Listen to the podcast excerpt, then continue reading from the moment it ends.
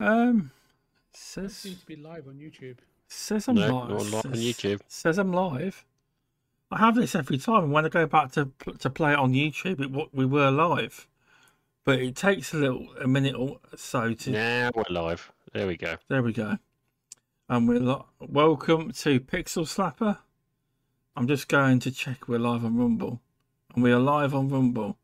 So, welcome everyone. This is a gaming conversation with friends back once again with the Renegade, Renegade Master. I think about that every time now. I say it, and I can't help but say it now. I told you, it's part and parcel. And once you hear it, you can't get rid of it. Exactly, exactly. See Masuku in chat. Mr. VJ is in chat as well. Hello. So- qualities of intros. So, how are you doing, VJ? I'm good. I'm good, and um, ready to ready to see you steer all the topics really neatly today. Because you need to be com- need to be commander and leader today. to Make sure we don't go off. Well, track. Masuku can always jump in if you're free. No worries. But- Never going but- to happen. That's genuine. If you want to jump in, mate, you can. So now you completed Yakuza Zero. You have. He's part of the family again, is he? He always has been. But I don't know if he's free or not. But yeah, but uh, you're doing well then. What's the heat like? Is it raining? Is it hot? Um, actually, it's been hasn't been above probably 17 or 18 degrees for the last couple of weeks. But next week it's going to jump up to about 90, which is about 32 or 33 degrees. So um, I'm enjoying the cool British weather here. Nice. We haven't got any. Well, there's talk of of a heat wave coming back to the UK in about a week or two. Oh, that's Well, that what would make got. sense then. I'm Yeah, 'cause, hoping. uh, I'm we- hoping. We've got I'm hoping it doesn't, but apparently it's meant to. There's meant to be some heat wave. I don't know when. Yeah. Well, I mean, currently we, we just had thunderstorms and lightning and rain, so um, that does prelude a, a hotter climate. Definitely does. Definitely does. But yes, uh, Masuku's in chat talking about Zero. Here's a Yakuza Zero. But how are you doing, Masuk? Uh, not Masuk. How are you doing, Removal Sanity? At least I'm not getting I'm mixed. Masuku. Yay! He's moved from animated evil to Masu- Masuku now. See, this is what's so good about this. I, I get completely forgotten, and whoever's in chat basically takes over my title for Stubz. It's just I'm just this random person that just you know turns up now and then. I can't complain. No, it's it's, it's um, uh, uh, we've had a, a, a pretty good week. It's I said over here. I've just had like light uh, thunder and lightning and rain for the last three or four hours. So um, that could be prelude to a bit of a heat wave, which apparently we're starting to get. Um, apart from that, yeah, I've been just been playing some games and uh, trying to get a few reviews out with the help of uh, VJ. Oh, VJ is getting involved in the review, is he? Nice. Well, it was it's it's the game in question is uh, Payday Three, and I needed some uh, willing bodies who were able to basically play with me multiplayer wise because it is currently out on Game Pass, um, and also someone who had a previous history with the previous titles, as I'm kind of completely and utterly uh, a noob to it. Let's let's get this right, removable. I've been his Igor to Doctor Frankenstein. Well, I, I don't know about that. I mean, you know, you you were incredibly insightful in uh, the previous franchise. Yes, know. master. Yes, master. It's only because literally it was like it was like I've done the few of the maps, and so therefore I knew what to do. Um, but apart of a few of them, we had no idea what the hell we were doing until you play. Uh, until you go through it, you actually don't know what you're doing in some cases. You don't know what the tasks are or anything like that. So, but yes, yes, that was uh, he was his he was invaluable at uh, helping me create the review that will be out hopefully by the end of this week. Well, you know, because VJ's in it, it's gonna it's gonna bang some numbers. It's gonna be one of the biggest reviews you've ever done because you've got VJ in the video. I, I, I'm not here for the views. I'm here for simply providing the uh, the best content I can. You know, uh, and the most as the most truthful content I can as well. You know, but uh, yeah, it was uh, it was it was an interesting sort of uh, situation with uh, VJ because obviously he has a previous experience of the titles, and I needed uh, the conversation with him to kind of get you know get a uh, I wouldn't say a fans version of it, but uh, someone with a little bit of history of the franchise. That's fair. That's a it's a good it's a good perspective to have for for a review, definitely. Well, exactly. I can only go from a literally a complete noob's perspective, which is also going to be very helpful. But um, those who have played, like say, the previous franchise, yeah, it's good to have their understanding as well. So uh, I can see and take on board their comments. So people who have played it, you know, I can I give them a little bit of uh, advice there as well. I must say that trailer does look pretty good. Yeah, it looks really, really good. They've added in. It looks like a lot Hang on a more minute. special I'll attacks. put it back on. Yeah, so uh, the, the the game in question, if you listen on audio feeds, thank Is you, for, thank you, Apple Podcast, uh, Apple Podcast listeners for forgiving me because I left feeds and the, the stats are now back to average views on uh, Apple. So if you're one of them 21 downloads, please leave us an Apple review. It really would help.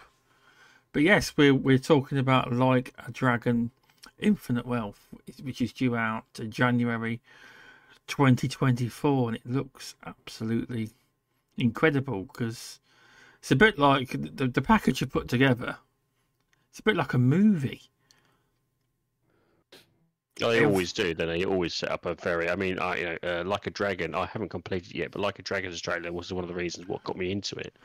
And it was literally they just do a fantastic job at selling the game in all its shapes and forms. You know, um, It's great.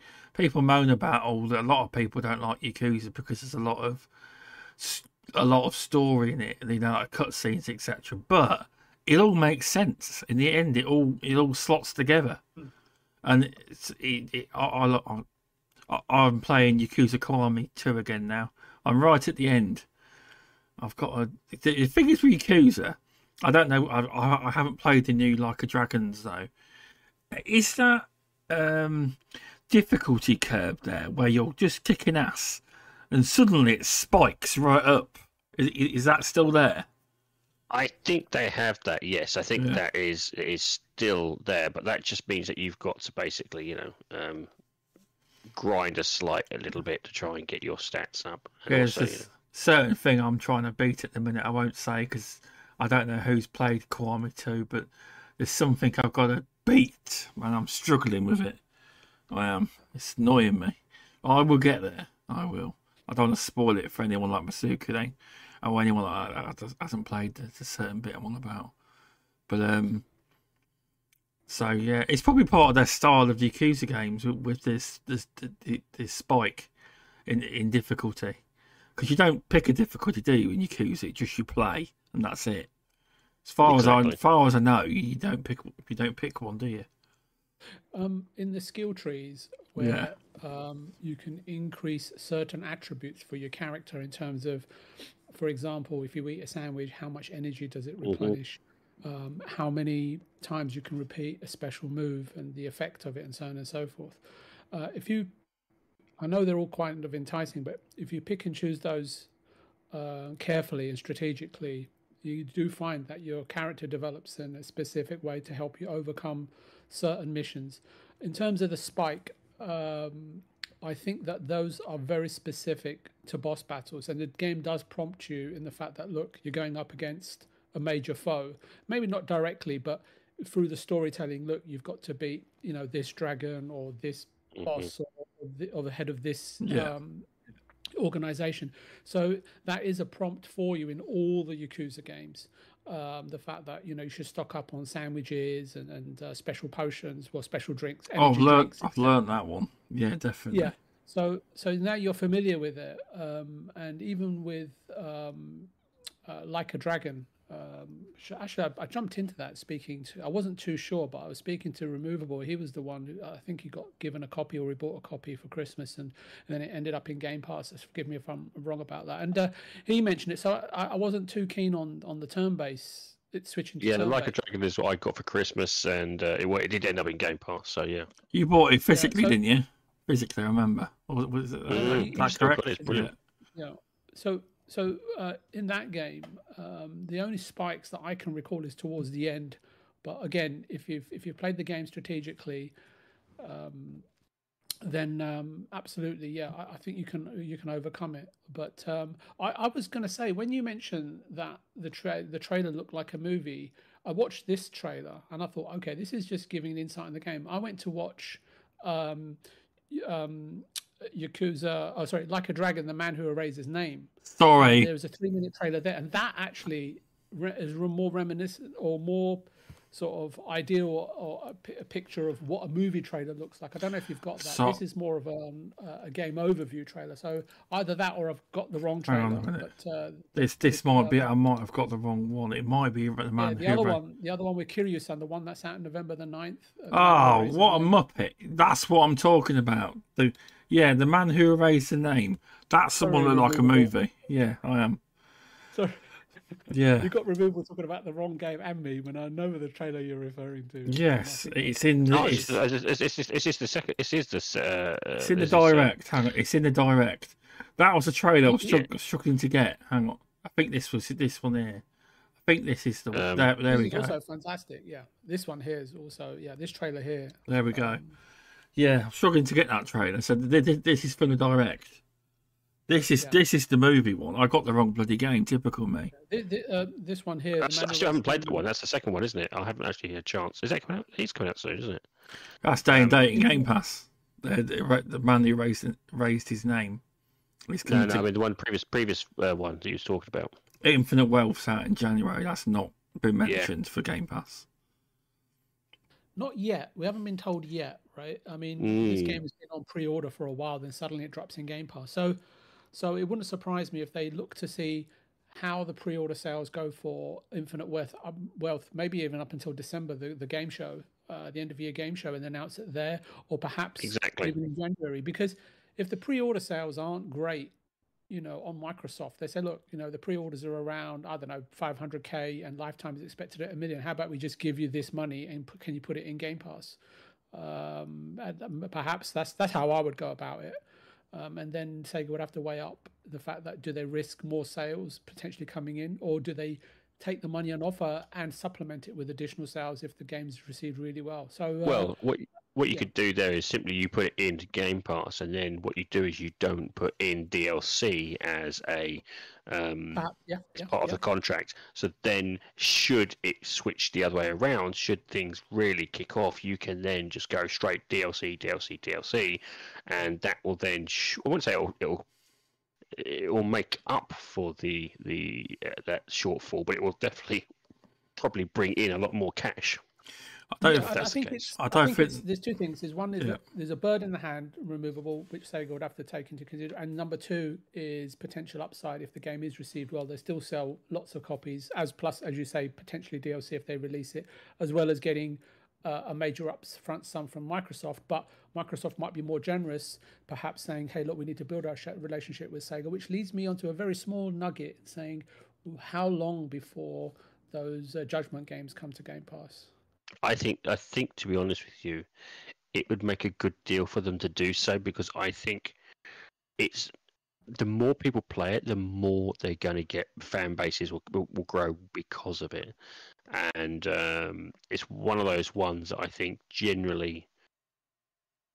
The, once you play it, you uh, it, you you either fall in love with it or you'll hate it. I, these, for me, it's one of these games that is like you either absolutely adore it or you won't like it. And I think for, you know, for me, I absolutely adore uh, Like a Dragon. It was just, it was just brilliant. Um, I haven't completed it, and I just I keep myself every time because I just try and find myself time to try and go back and then get back into it again because I know the moment I do, I'll probably end up, you know, spending like I did last time, which was about thirty odd plus forty odd hours, just messing around with the side quests, messing around with the, the mini games, messing around with all the little collectibles that you can try we and find. know you you spent a lot of time hanging out in Pink Street, and I'm sure you met me there as well a couple of times. It was it is a lovely place to be. I actually a lot of a lot of, a lot of time was actually uh, in the uh, the arcades. I spent a lot of time in the Mm. arcades, Mm, especially playing certain particular games that was in the arcades. Um, Absolutely. And and I hope the the new one does exactly the same. Um, Hey, after seeing that previous video, it does look like it's going to bring in Well, a lot of. got fantastic Sega games in there, hasn't it? It's got It- some fantastic yeah, games. that it sparked some controversy, not controversy, some of the Sega community. A lot of the new Yakuza games are getting games uh, that you can play in Yakuza that they haven't you, that haven't actually released for console, and it's it's a way of getting people to buy the games. They're thinking But I think that's their prerogative. No, exactly, Yeah, why not? Why why shouldn't they do that? That's as you said, it's cash on the table. Why Exactly. can't they? Because at the end of the day, not only is it about game preservation because the game is preserved, yeah. you're getting people into a new franchise. And if they buy that simply just for playing, I don't know, Sega Rally on there, you still get. I can't you think what the Sega ga- Rally. Yeah, I can't think what the game is. It, I don't know if it's that one. I can't think what game it was, but it's a way of getting people to get the game. It is. And, and to be, I, I think it's a brilliant idea. I think it, not only does it preserve the games uh, for future generations, it opens them up to new possibilities. Um, you know, I personally, yes, I wouldn't mind if they actually brought out some of the original games as well. But if they want to go down that path, so be it. I'm, I'll, I'll still be going for it. No, it's a good idea. It is. It's uh, I, I think it's a. I, I just think it increases the overall awareness. Uh, sorry, immersiveness and the nostalgia. Just, just, just two things at the top of my head, and um, and this game here. This is the the movie trailer that Yeah. uh, Stubb Sam was referring to. Um, removable.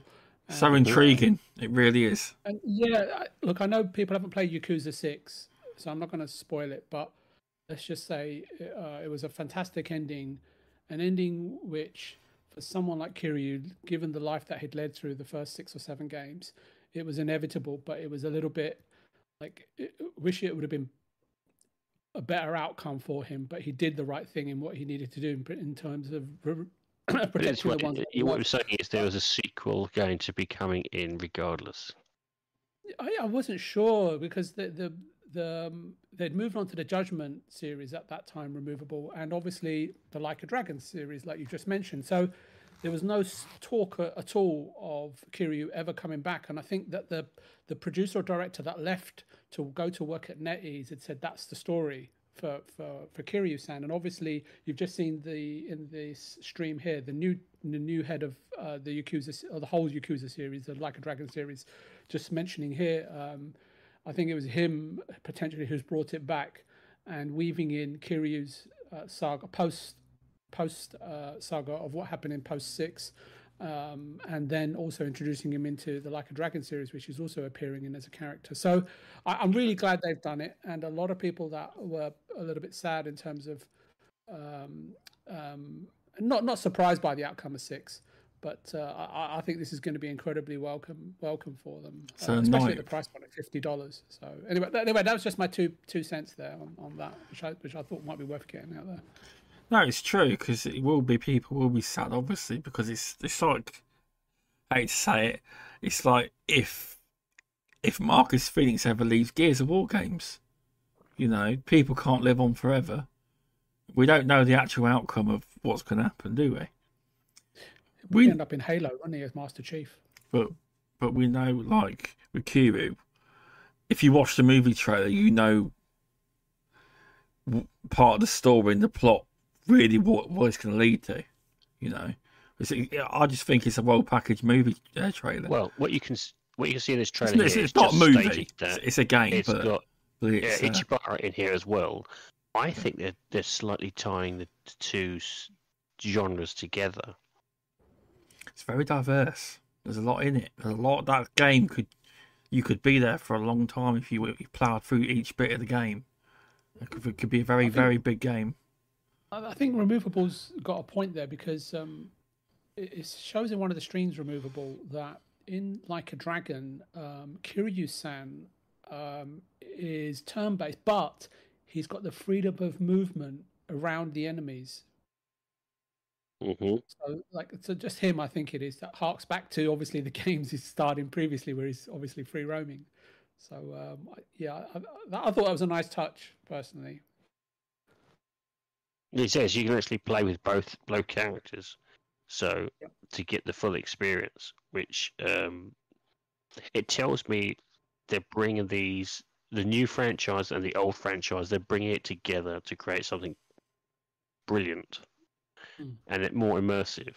And I think that's a great move. That's a great move because if for those who, who've never played the Ichibara uh, story, you're going to see him for the first time. If those who haven't played, you know, um, sorry, my brain's going. Um, the other character, um, yeah. yes, they'll see it from here. So it, it's a clever, it's a clever way. It's going to get you to, to basically, you know, experience two different things. merging the past with the present. Yeah, it is almost as if it's a uh, a torch of a passing torch, Mm. and yeah, it's just like you know, you're passing past with Ichiban. So I was like, just that's um, just. Sorry, go ahead. I was just saying, looking looking at the the trailer here, he even talks about you know Kiryu, you know, um, meeting with Ichiban, and I think it's just a it's just just a clever way of bringing two two franchises, an old franchise which is probably coming to its close, to a new franchise which is just probably starting off, and tying them together in a in a really nice cohesive way. Um, I've not yeah, played the I, I've not played the Ichiban one. Obviously, uh, like a Dragon Six, I haven't played it. See, that was my that was my first um, experience into the world, and so that's why I'm slightly biased because I kind You've- of enjoy the No, that's Ichiban fair. storyline. Because uh, have, have, have you played Yakuza Zero? No, I haven't. No, See, no, not like, at all. like you know, As I said, it's one of those things that it's like those RPGs. You need a good fifty to sixty hours uh, to really, you know, engage and enjoy with those sort It's of one, it's, situ- one, uh, it's one of the best Yakuza, if not one of the, it's, if not the best. It's it's a phenomenal game. Uh, removable, phenomenal. I need to still try that one because I know like uh, some people don't like the old style. It's like you know, you know, uh, Scott SX2. He um he tried you know the old style like Yakuza Zero. Didn't really go on with him, but Yakuza Six with Ichiban loved it. So he loved that style. He didn't like the old brawler style. So mm. it's a way of bringing new it's gonna be people in. It re- yeah, it's. I mean, there was what's the other one that you was getting me. You um, you mentioned uh, VJ, um, the detective series. Judgment. Oh yeah, I was just going to say series. how long before the the trifecta uh, is complete and they begin they bring in Yagami-san from the Judgment series into That's the it, fold. the Judgment series. Because to be honest with you, I'm that is I I've actually got that. I wait. I, I wait until that. I'm I'm gonna buy the both the two Judgment series. There's uh, two uh, Judgment and there's uh, the second one. That is almost. Um, it has a has a very similar art style to uh, like a dragon. Um, but you're right. It, it, it wouldn't surprise me if they all basically join together at some point, or at least make crossover appearances. It would make sense, wouldn't it? I, I would say um, I, actually wanted to hear from Masuko because I just saw in the chat that um, he'd finished he's finished Yakuza Zero today, so I'd like to see where he rates that among the Yakuza games he's played. But but according but what you're saying, what I do want to emphasize is that like um, you know people will think oh you know the Like a Dragon series is probably the same as the Yakuza series, but what I will say is that the Judgment series is just as uh, diametrically opposed in a, in a positive way to the Yakuza series with the Kiryu-san versus the Like a Dragon series. It's its own separate game with slightly with different mechanics, but you know, Yeah. bar the, uh, and different cities, but also uh, different characters as well that grow on you and become a part of you just as much as the the other two series. So it's not Exactly. the same type of game. It's very different. You play as a as a as a detective who was once a lawyer who's still practicing lawyer but doesn't practice for for specific reasons, which you'll come to know about. But uh, but yeah, it's um, it's fantastic in its own right, and that also has some fantastic master system and uh, games available for you to pick up cartridges to pick up and play. There you go. See in your office. Nice. Yeah, yeah no, I really, I think uh, you can tell that Sega's obviously very happy with uh, Yakuza and Like a Dragon because they like. I mean, literally, you're getting Yakuza games nearly every year. The minute they're, they're, they're, they, they are becoming they are becoming a, a, staple, and yeah, to be honest you, that's a good thing. Because they did say in one of the, I think we talked ages ago. I can't remember what podcast feed. I mean, I think Removable was on, where we looked at one of their. Um, oh, they, they have a conference every so often, and it was part of their plans to make Yakuza a global franchise, and that they seem to be yeah. working towards that. They do. Yeah, I think um, I think as removable was saying, and you're and you're saying, and Masuko, because I don't know that many people that, that play the series, um, is that if you like the culture, uh, if you like the characters, if you allow the game to introduce itself to you, uh, you can get immersed in in the in the world and, and the universe. But not only that, but from Sega's perspective, they spent what 15, 20 years making these games, iterating on game engines, honing down their process of making these games, which I think was was revealed, you know, previously very recently in one of these conferences. Um, they know the process, they know their game engine, and for the lack of a better word, they know how to quickly produce these games. It's all down to the strength of the scripts. Uh, they've honed down how they do their facial animation captures, the um, the the skeletal animations, uh, and they know the environments and cities that they want to create. And what they continually do is just enhance in all of the aspects that we've come to appreciate. And um, the as I say, the I know that these are not PS5 and Xbox Series uh, X exclusives, so they're obviously you know still multi-gen. But um, you can, if you've played the previous games, you can see various components of the games uh, where they've improved significantly, and to be able to create, I mean, it seems to be a vast amount of Hawaii.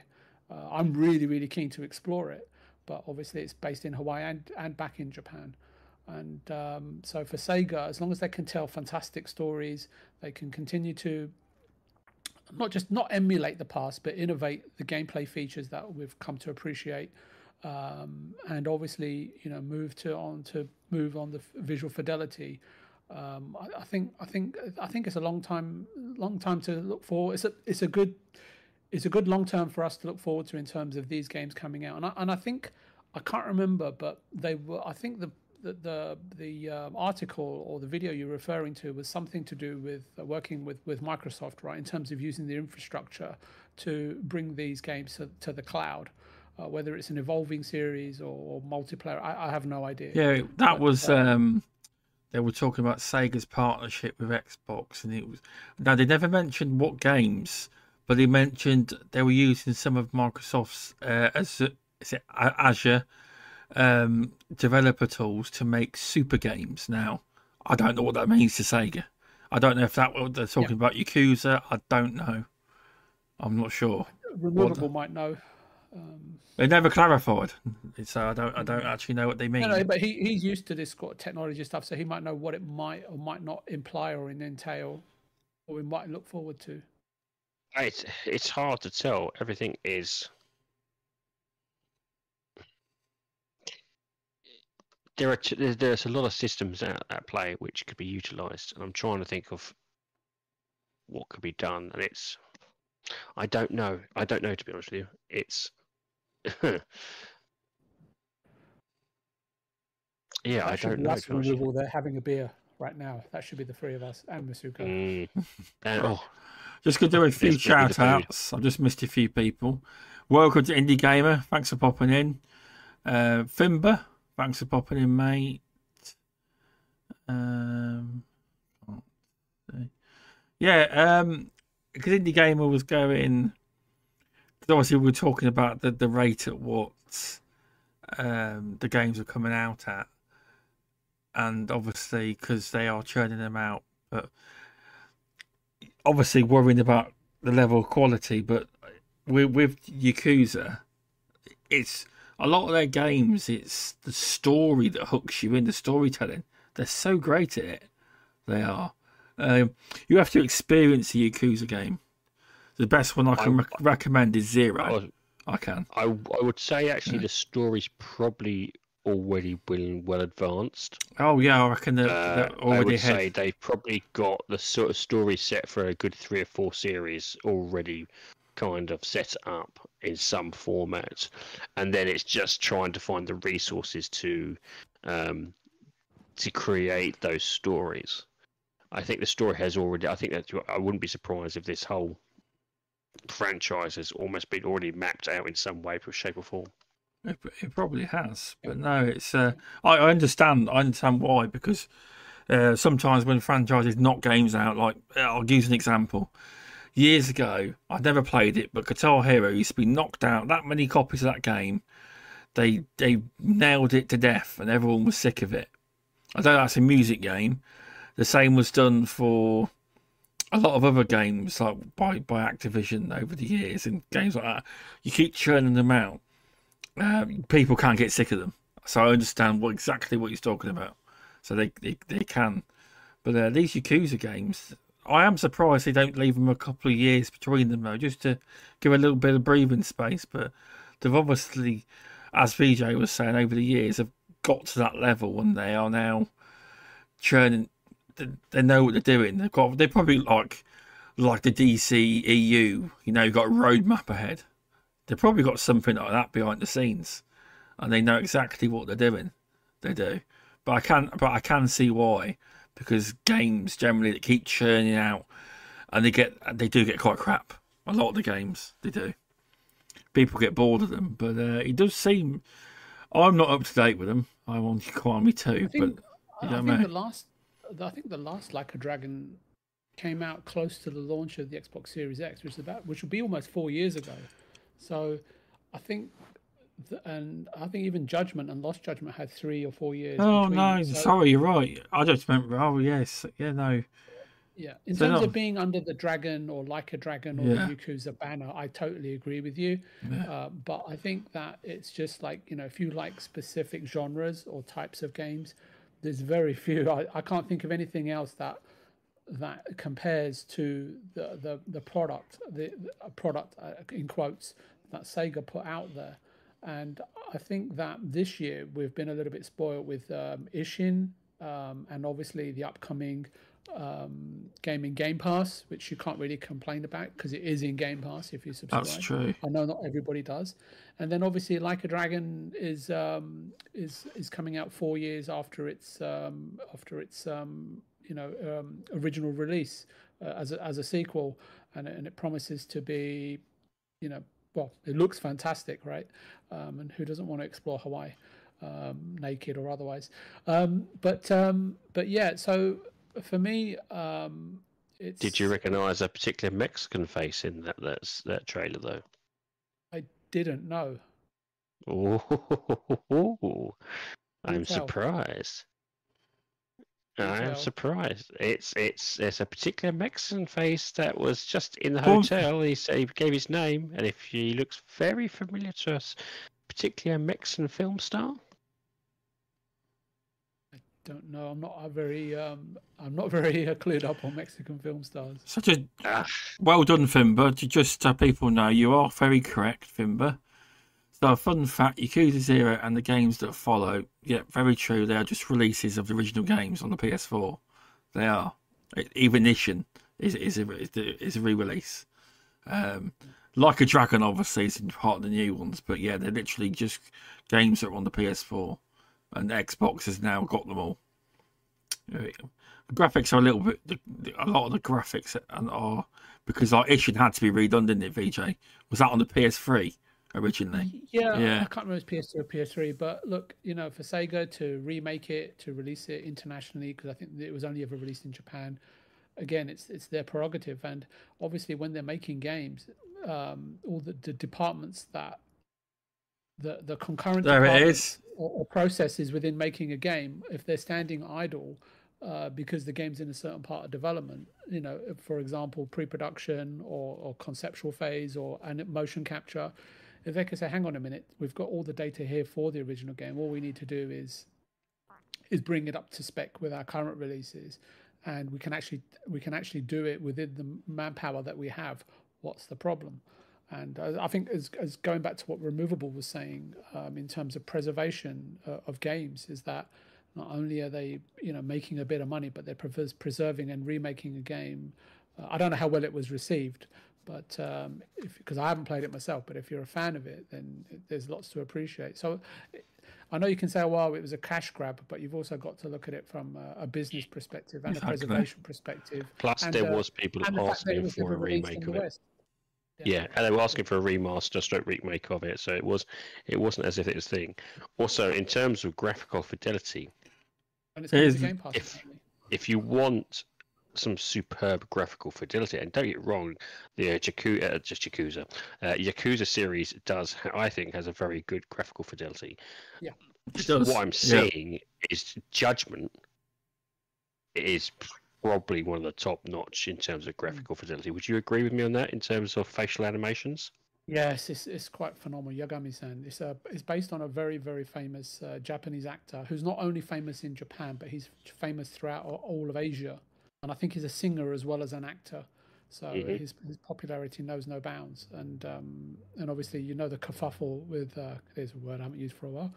Um, mm-hmm. That obviously the game isn't being allowed to yeah. come to PC because That's... obviously were concerns about mods etc. But yeah, in terms of visual fidelity and um, just on the and the character animations and the facial animations and the expressions and everything. Uh, in terms of what they're obviously they can do a lot more right because the capture is obviously of a lot higher fidelity but in terms of what they can reproduce in terms of uh, the game engine um, yep. is, is is quite fun. I mean, even this looks fantastic. I'm, i really just want to see uh, Kiryu-san being duffed up here because all I want to see is him get his revenge because I've never seen him in this sort of state. But the, the bit, the bit that got yeah. me though was when it was when he revealed what that he, he was poorly. I was like, no. I want to know who duffed him up because he, he, he's a hard nut. I want to know what's going on. He's like a god, mate. The guru is. Tell you. I bet it was removable. Would I do such a thing? lids.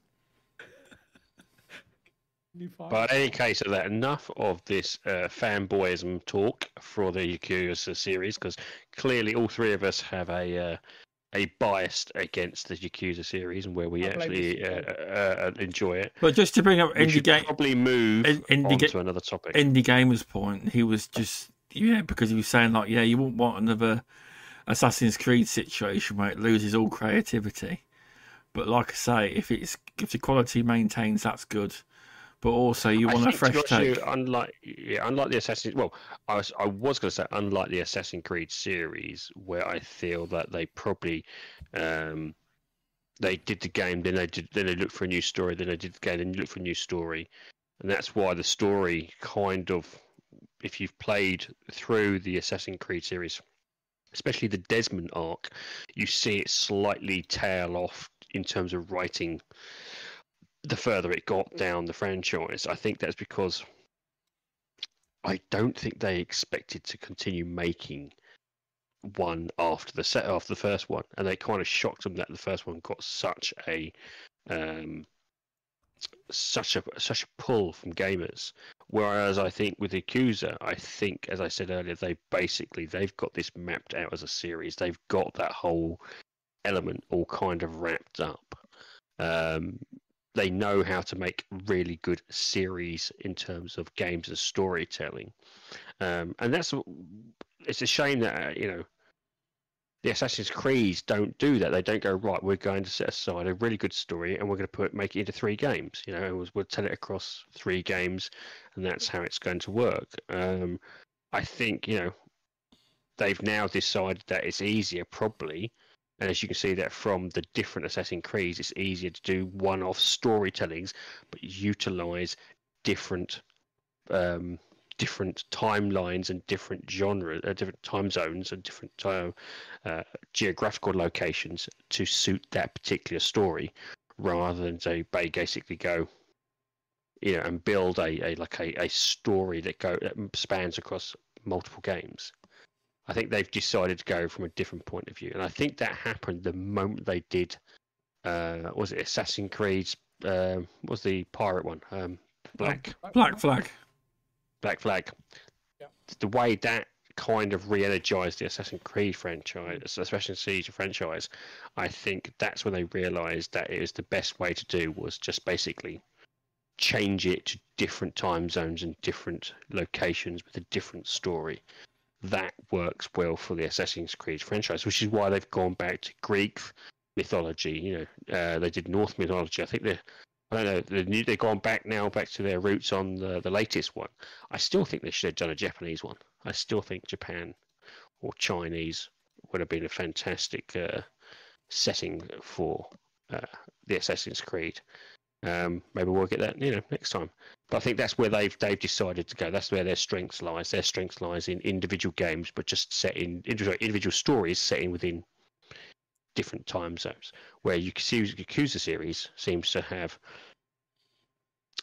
a much more well-rounded, you know, storytelling, and it's going to span across three or four games regardless. Unless, of course, something really bad happens and someone Yeah, they and- really and- players hate.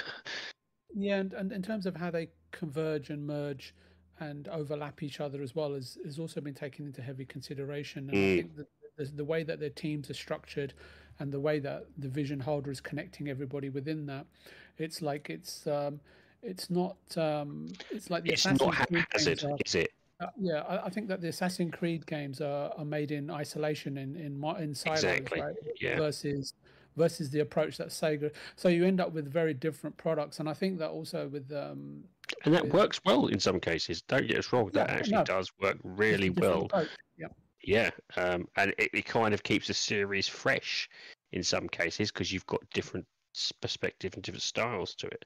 I just think you know I don't think it's going to. Ha- I don't think the the the Cure series is going to have the same issue with stale staleness because I think it's already been set up. I think you know no, no, The no. I, I, you couldn't I- tie the, you, the way they tie these these crossovers in so well. Ha, this has been thought out well in advance. This is No, not agree with you. haphazard, is it? No, no, I, I agree with you, Remo. It's very similar. Well, look how frequently From Software release content. Is that looking? uh, Is there any shape, way, or form that looking to go stale at all? Um, I, I don't think so. No, but I think there's a slight difference. Is that that he has a design, he, ha, he has a creation, and then in each of those, because you could technically say the Dark Soul series is unique in each story he tells to a degree. It's that unique story he tells, where the Yakuza series just seems to be one continuation of a fantastic story that is just going across multiple generations. You know, everyone's feeding into this big legendary drama effectively um Yeah, I think I think from my perspective, it's the fact that the DNA or, or the staples that cement those games as great, even though they are relatively frequent and have a library, they've been built up over over a couple of decades. The same like the Yakuza games, even though they are under the Yakuza banner, those three franchises. oh, the assets without a doubt yeah potentially much their you- own i think thing.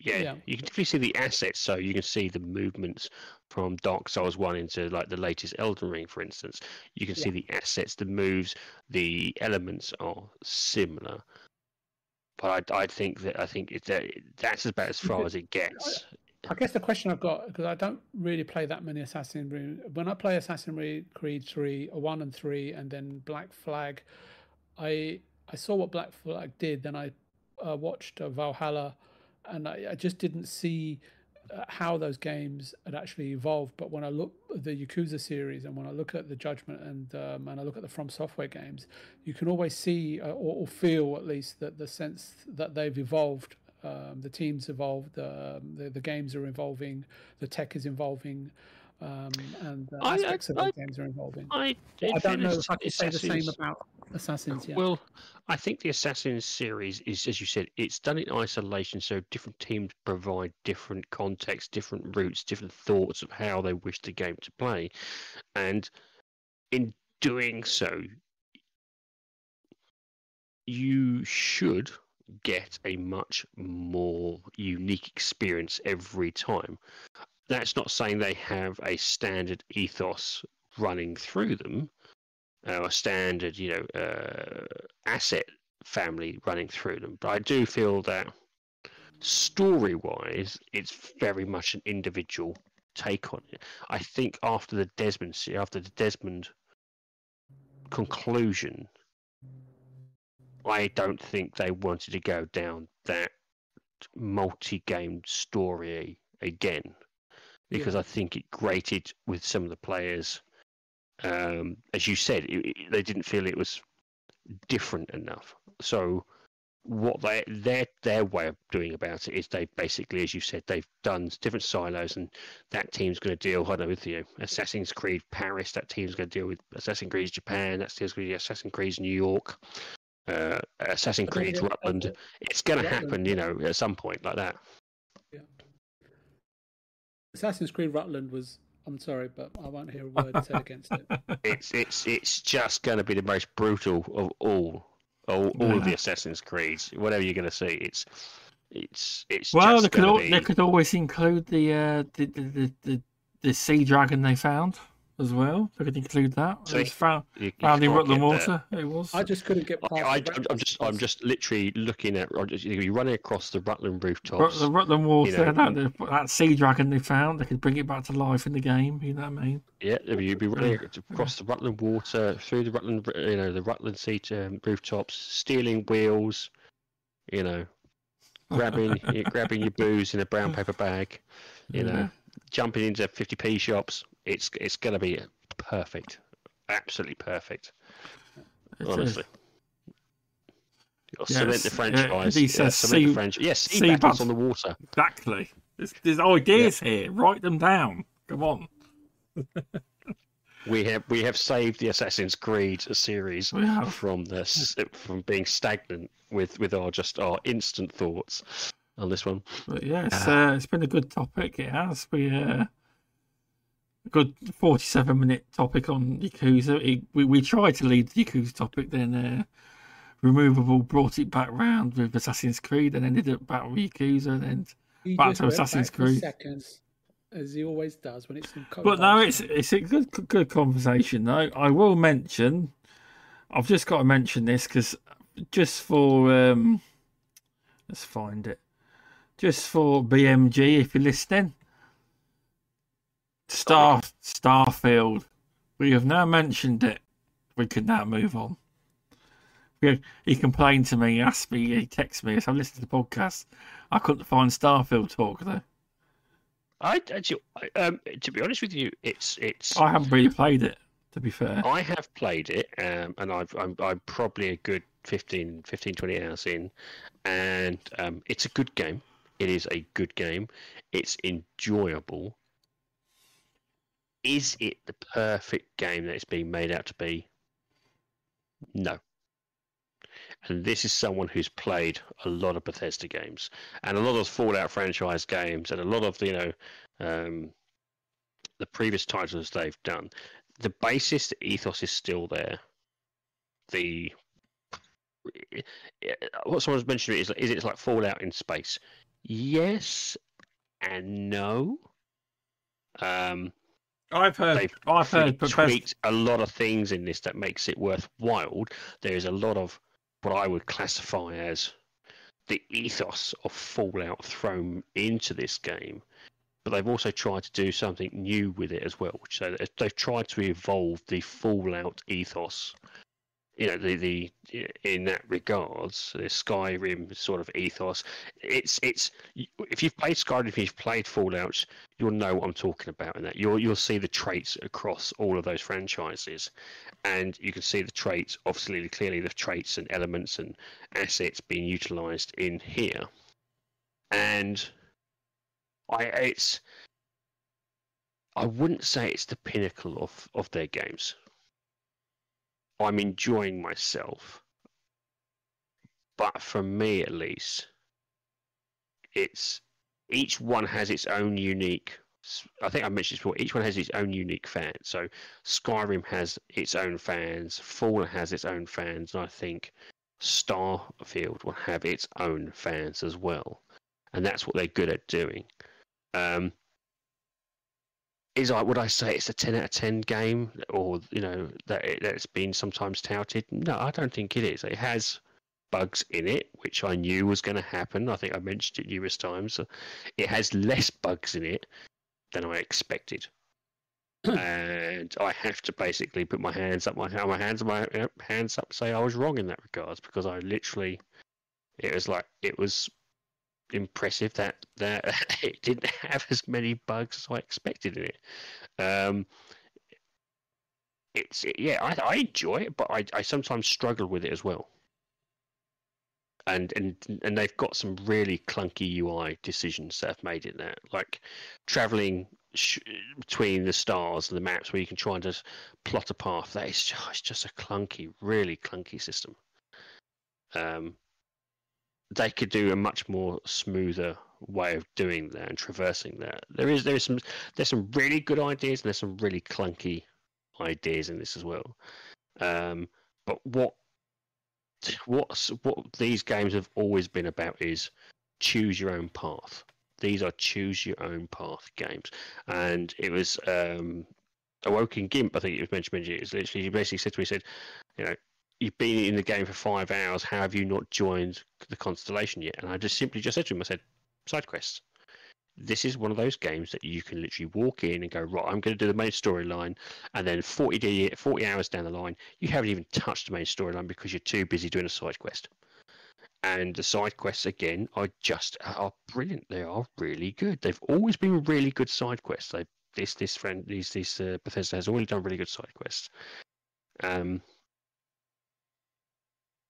and it is enjoyable. But I, I just don't. I, I can't really. When people say, "Oh, so it's the best Bethesda game ever," I'm like, yeah, I'm not, I'm not going to say that because you know, as someone who went through the entirety of Skyrim, that's that was a, that's a fantastic game, absolutely fantastic. Someone who's played through Fallout three um, and four, both brilliant games again. And then now with Starfield, I think again it's they're, they're different different types for different people. Um, putting this up against some of those the big hitters like Skyrim and Fallout, I'd say they're still on par. I can't I can't determine a clear winner. Um, so that's why, why I was you... like, go on. No, I was just going to ask. Um, I know that Stubz um, went for early access. I, I just wanted to hear why he um, didn't go, didn't proceed playing the game as much as he thought he might.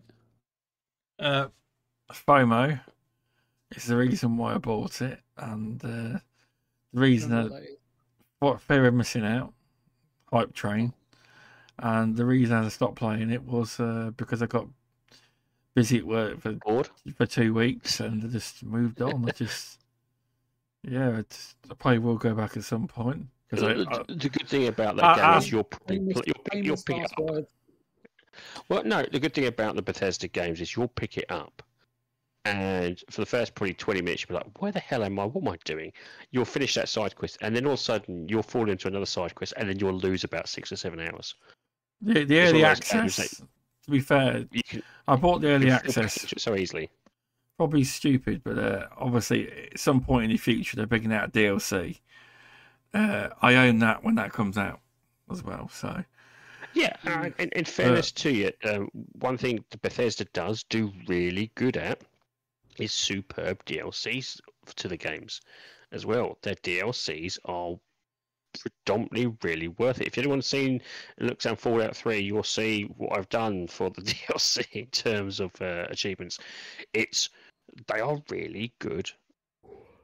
Uh, they are good at providing good quality DLCs. Not all the time, but they ninety percent are really good. Um, but as I said, would I say it's the best thing in the world? This is the best, you know, this is a game of the century? No, not really. it's good, it's fun, it's enjoyable,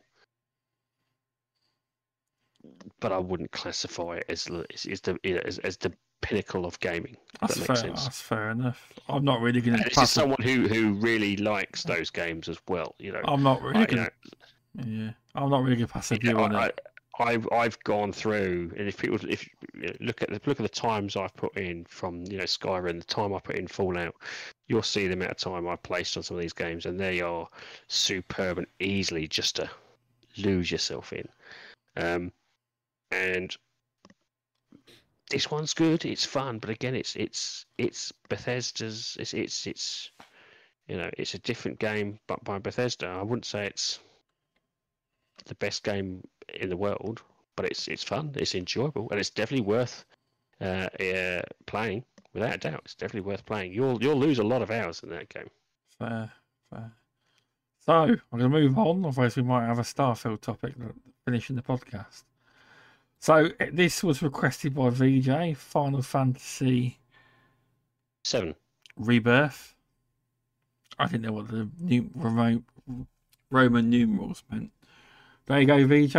I've got it on V screen for you. two is five and two, so it's seven. There we go. I've got it on screen for you, VJ. Are you there, VJ? Oh, thank you. Yep. So I'm you, you wanted to talk about it, or you wanted to add it. You're quite keen. This is the trailer I found. I don't know if I've got the correct trailer. I believe it is.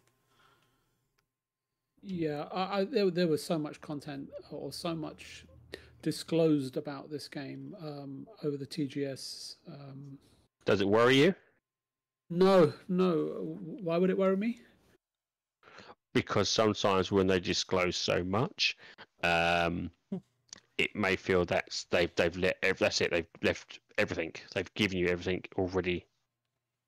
I, I kind of um, I kind of know the story for um, Final Fantasy VII because I, I mean, and I was living in Causeway Bay in um, on the Hong Kong side for for quite a while, and um, I remember being in my apartment, and um, I think it was '96. I I just got home having finished shipping loads of Final Fantasy VII uh, Hong Kong versions to to European clients, and um, and up until that point, all you know, all you would see back in those days, all I'd seen it was in the uh, you know previews for this game in Famitsu and uh, GameFan, and um, lots of Hong Kong publications that I can, can't pronounce.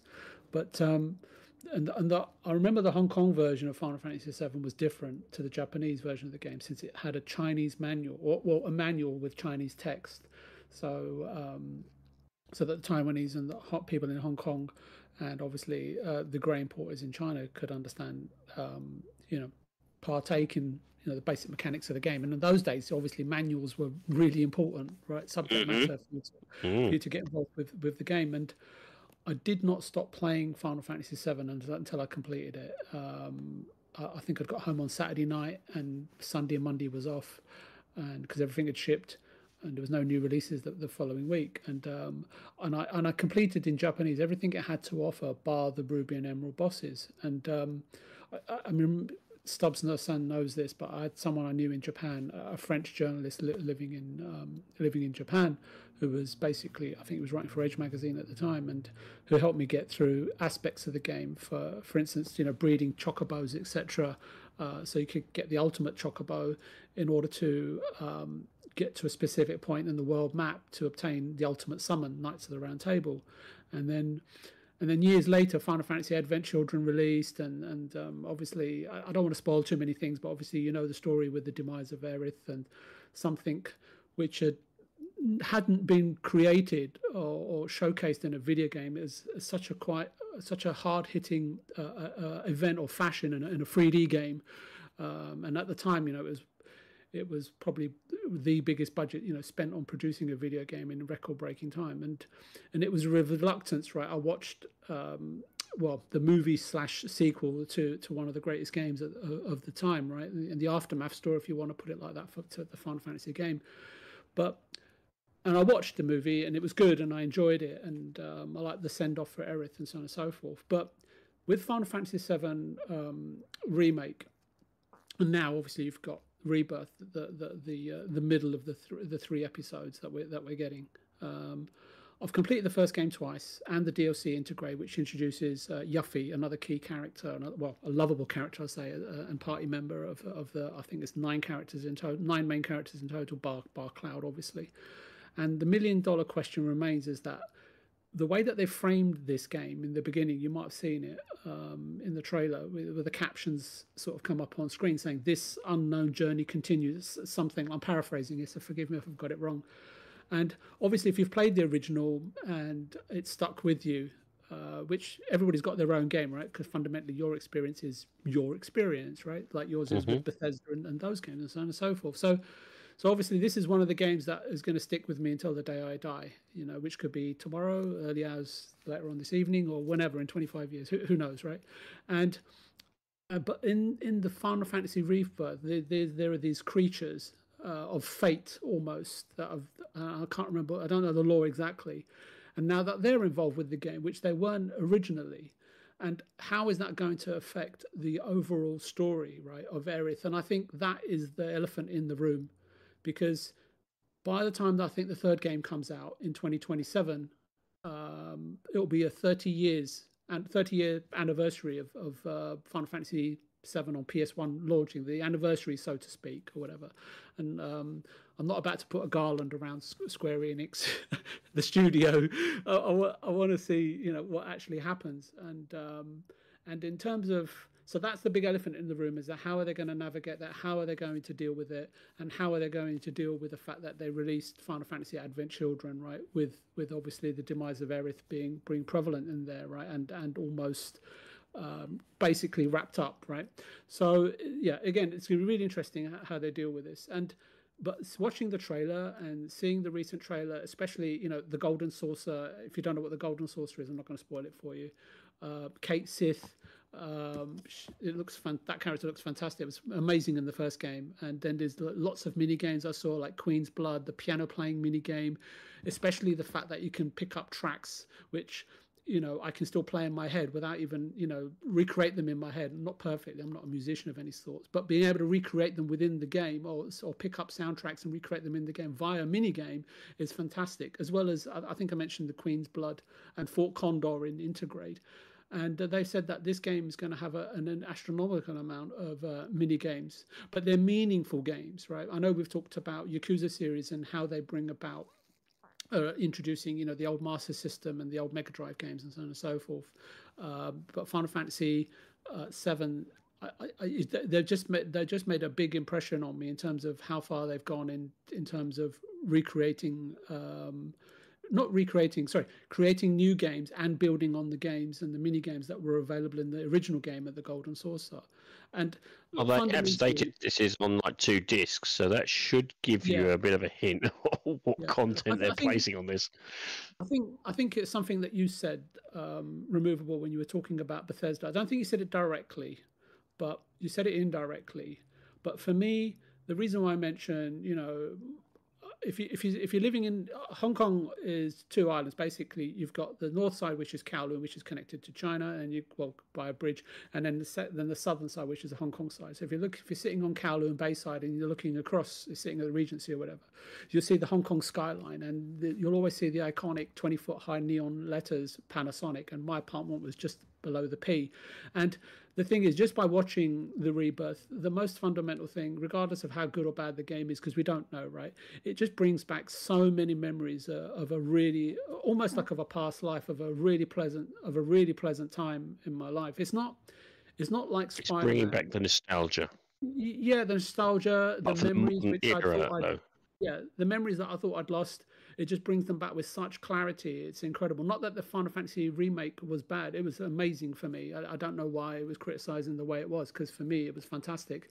And it's not like Spider Man. I know we're going to talk about that in a minute, but I really enjoyed Spider Man. But I played, and it's played by millions, right? Probably you know tens of millions or more that than people that play say Final Fantasy. But I played it on a sensory level. I, I play certain games like the Yakuza uh, series and the Final Fantasy Seven, uh, or even Hollow Knight, for example, yeah. to to a real to a real unknown depth like like the lies of P. Like I, am going around doing everything forward and backwards and forward and backwards again, right? Going through the going through the maps from point A to point B. Backwards. Once I've completely conquered the area, and know how to beat all the bosses. So it's always very subjective and ultimately non-consequential at the end of the day. But it's just that Final Fantasy, the, the certain games in the series uh, have. Um, have a special place in your heart. Yeah, yeah, a special place. And thank you. And and and it's definitely you know Final Fantasy Rebirth and then you've got uh, I think it's in February, is it? And then you've got the Yakuza um, uh, Infinite Wealth in January.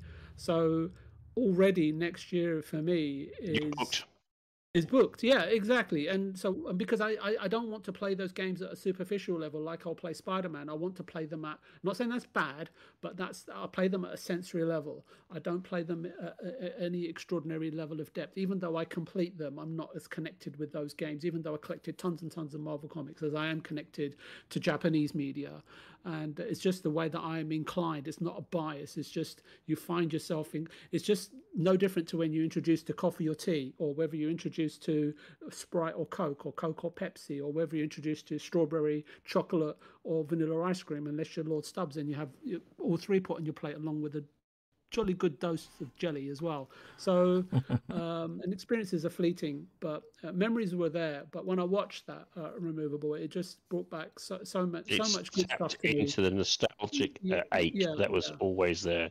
The question I always try and ask this is, and I think you may have slightly answered this, is, is when they do remakes um, of games I always worry they're going to lose. It's it's it's gonna it's gonna taint the original nostalgic memories in some way. And it, by the sounds of it, this series hasn't done that for you. In fact, if anything, it seems to have engaged and uh, expanded your nostalgic memories. So j- j- just to, yeah, it has. But just to um, someone did a video removable. They took this trailer and they did a side by side video of the original, and it's and it's identical pretty much, right? Obviously, bar the dialogue and the visuals and yeah. and, and the gameplay mechanics and now the fact that it's 3D, etc., etc. But it follows the original almost perfectly. But they've also added in where aspects of the original were just certain points of the game were just in discussion mode, shall we say, or allude to, alluded to. But know that now those parts that they've alluded to that sort of evoke your memory have become playable chapters within the game, which is can potentially. Yeah, I think I think this is where um, Nightdive Studios does a very good job for their remasters where they take the originals ethos of the game and then they also add in lost content or content that possibly could have not been made due to timescales, yeah, cost. Yeah. yeah, and increase upon that. And it sounds like this is exactly what's been done with this series here. They've taken what well, okay, we really wanted to speak this about this character, this character's background. We didn't have the time. We have the time now. We have the funds let's add it in. We know what we can do. We can now, instead of it maybe being like a little bit of a dialogue or, or a really nice cut sequence, we can now make it a playable experience so people can engage further with it. Um, and that's the sign of a good remake and remaster. I'm I'm really looking forward to it. I, I can't speak highly enough of the Final Fantasy VII series and the CG movie Advent Children, and now we're getting these games. And I just think it's you know 30 years on in 30 years on, and we're going to have all three remade on the Final Fantasy anniversary. I think that's what they're targeting. Whether they can do it or not, I don't know. But it's it's special, right? And next year is obviously Sony's 30th um, anniversary as well, right? Yeah, I, I was about to say is, as someone who is clearly a fan of the franchise, do you think it would have been wiser to potentially hold off and get the Ultimate Collector's Edition in 2020, 2028 maybe? so not, you could go through. Not for me. Um, I think so. It is. It is that FOMO, isn't it? That fear of missing out. You want to experience no, it there no, and then as it goes not, through. It's not that. It's look when the Final Fantasy Advent Children released, yeah, even that at that point, you can ask any Final Fantasy VII fan, wow, if the game was re- remade with these visuals in the future, would have to pick it up, and it's not a case of fear of missing out. It's um, I've always loved Aerith, Cloud, Tifa, Barret. Uh, I love the setting. Um, you know, the the story was way ahead of its time. The music um, and Intergrade again, Intergrade that was released isn't part of the original game but it, what it is, it gives you a story of the the character's backstory, into, uh, weaves her in for for this, you know, for the sequel, full on sequel uh, to to the original, and, um, and the fact that we knew that the games were going to be made over a 10 or 12 year period. And so it's not a case of fearing it. I'm not as young as you guys are, so I don't even know if I'll be around, you know, for the for the third part. So at least I get to play the, the, first and second. And and let's be clear, if I was on the fear of missing out, um, you know me, right? Um, this game eventually came to um, to the Sony PlayStation uh, subscription service. So I did I did buy the game originally, and then I gave it to someone, or I might have sold it. I can't remember. But then now I own it in in um, the Sony subscription service. So then I played it again. So and and most times, you know, um, like Octopath Traveler, etc. You know, I'll, wait six months or a year, you know, until the price comes down and then pick it up. Because not because I, you know, I can't afford it. I can, but it's just the fact that I have other games I, I need to finish exactly. or complete. Yeah. And and I have no issues in in seeing a game five years down the line, right? And like you would say, removable. Some games, you know, they're in a lot better state post release, mm-hmm. six months after release, mm-hmm. than they are. Because if you go on to, uh, I remember, was it the Star Wars game, the recent Jedi Survivor, was it? Um, which got very mixed reviews initially on, on Steam, and now they're mostly positive because obviously they've fixed a lot of the issues. So, so, but obviously I don't play on PC, so I, I get I get the FOMO st- stuff, but uh, I'm I'm not one to be possessed by the fact that I must play at the same time as everybody else. But I do sometimes pick up very specific games to support the studio, and also because it's so hard to avoid spoilers. Mm-hmm. Um, mm-hmm. You know, this day and age. So, but at the same time, you know, I'm glad because no one hardly talks about the Yakuza series, so I can play it whenever I, whenever I want, right? So, um, so yeah, so yeah. Sorry, I just thought I'd just throw that in. No, not at all. That's good. Probably all quite reductive, really, but there you go. Not at all. No, it's good. It's good it's, to it's, it's, it's, good to hear about your I mean, experiences I mean, with Final Fantasy and your time living in uh, Japan because because Hong uh, Kong. That was Hong Kong uh, then. Hong Kong, was, sorry, Hong Kong, sorry. In, I was bringing in because the local distributor was a rip off, you know, in terms of what they wanted to charge in terms of uh, for distributors to pick up Final Fantasy VII, and um, so I'd buy some locally to make sure I had some on day one, but then I would always, you know, hand have someone hand carries product uh, Final Fantasy from distributors in Japan before street date and bring them back to Hong Kong, and then we'd ship. And France used to be, you wouldn't believe it. You'd think it's the UK or other, but France was the country um, that would import the largest amount of Japanese Japanese product and content. Um, would not have expected that. I must admit, I must. I wouldn't have expected that. Yeah, and um, and again, can I can I just say is that this game and the Lies of Lies of P uh, and Final Fantasy VII, in terms of showcasing what Unreal Engine can do, not necessarily looking like Unreal Engine games, is, is quite phenomenal because there was a period of time when Gears of War, Bioshock, and many, many, many other games came out. And just from a single screenshot, without even reading the text of what the game was called, you could just tell by looking at the screenshot that the rendering would disclose to you the fact or reveal the fact to you that this game is made in Unreal. And I think Final mm. Fantasy, in terms of the animations, uh, you know, we were talking about fan- facial animations uh, in um, and and the fidelity in Yakuza. Um, I don't know how Square are doing it in Unreal now, but it, it's, it's quite it's quite phenomenal. And uh, Lies of P is another phenomenal game, um, uh, which is displaying again the the versatility of what Unreal can actually do. And I don't know whether to praise um, Epic or whether to praise the ingenuity of, of developers, but I guess you know while I don't know, um, probably best to give it to give it to the pair of them. to get to both, yeah. Yeah, yeah, and um, yeah, it's quite it's quite phenomenal. I, I, thought I'd just put that out there because I think if you've got the ability, you've got the time, uh, and you've got the focus, um, you can get tech to to sing. Uh, because for me, Unreal, it's a bit like you know, there was a long time when Unreal Three and Unreal Four were like, hey, you know, these games, these engines are good because you can release content, but they're, they're not quite on par with you know first party or studio bespoke uh, um, uh, engines, so to speak. Mm. Stubz gone quiet. I'm still here. I just like to listen to.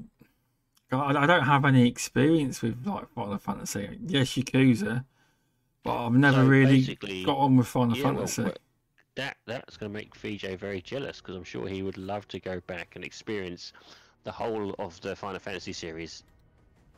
He would. Just, without it just it just makes me want to go to a GoFund page where they're trying to invent a neuralizer. Wipe out the memory and start all over Yeah, again. From Men, in, from Men in Black, if people didn't know the reference. Yeah. hmm He's gone quiet, you know. Ah, well, I'm still I, here. I feel like um, you know we talk about Unreal and first party engines. I, I feel like Unreal like um, imagine a bolt. You know, a, a nut and bolt is like a bolt, right, or a hexagonal nut, right? And um, and when you want to turn it, right, you want you get a spanner and it doesn't quite fit, so you retrofit the spanner, right? So Mhm. and it leaves rough tool marks, right? And it's kind of unwieldy. So so what I what I look at, it leaves marks, right? So so for me, it's like if you when you're turning and you're trying to get a grip and to turn turn the nut, right? That's like the torque, right? The, so the grip to try to to get optimum ro- grip and rotation, right? Which Unreal can't always do, and um, and then obviously it misshapens and and, and dents um, um, the, the the bolt itself. So the torque and everything, I, I, I look at as um, I don't know what can we call it? Can we call that frame rate? And um, Mhm. and the dents and everything that you, you you know that you leave on the on the um, on on the bolt is um, let's call that fidelity, right? So that's what you get with Unreal primarily, unless you spend a lot of time with it to get it to sing the way that you want it to. No, I can understand it. It's definitely.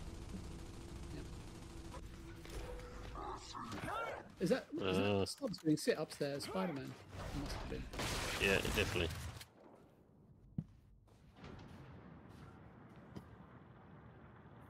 That's what Stubz' his next game is going to play. It's going to be Spider-Man 2, isn't it right, Stubz? Stubz has decided he's gone for poo. Dear. I was just talking and it was muted. Um, Sorry. I pressed mute. So, um, so the the, the Spider-Man Two, VJ. I know you were interested. Are you still gonna buy it when it comes out, or are you gonna gonna hold off for a bit?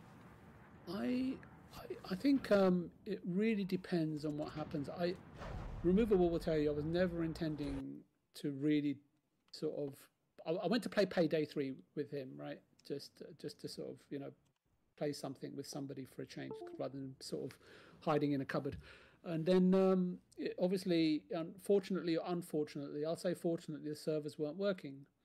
Yeah. Uh, not that it helped removable. So we both sort of had a game which we'd both managed to try at exactly the same time out of no out of without any coordination whatsoever and it was lies of p and Mhm. i haven't stopped and i haven't stopped playing it I, I go to bed thinking about it and i'm playing it non-stop and so it's about best laid plans really is that i'm planning and i have said on the show that i want to play spider-man Yeah. because I enjoyed the original, but I just don't know what's going to happen next, and it's it's quite good really because I know it'll always be there for me to play, but I just don't know. I didn't know I was going to play Celeste, for example, so it will just be about once I'm I'm fully focused on on Lies of P. Nothing's going to distract me from that unless you know Payday Three or something like that comes up and Removable wants to have a go or whatever. But and if Stubz ever ever ever speaks to me on Xbox, which I don't, don't think will ever happen, um, and um, yeah, so uh,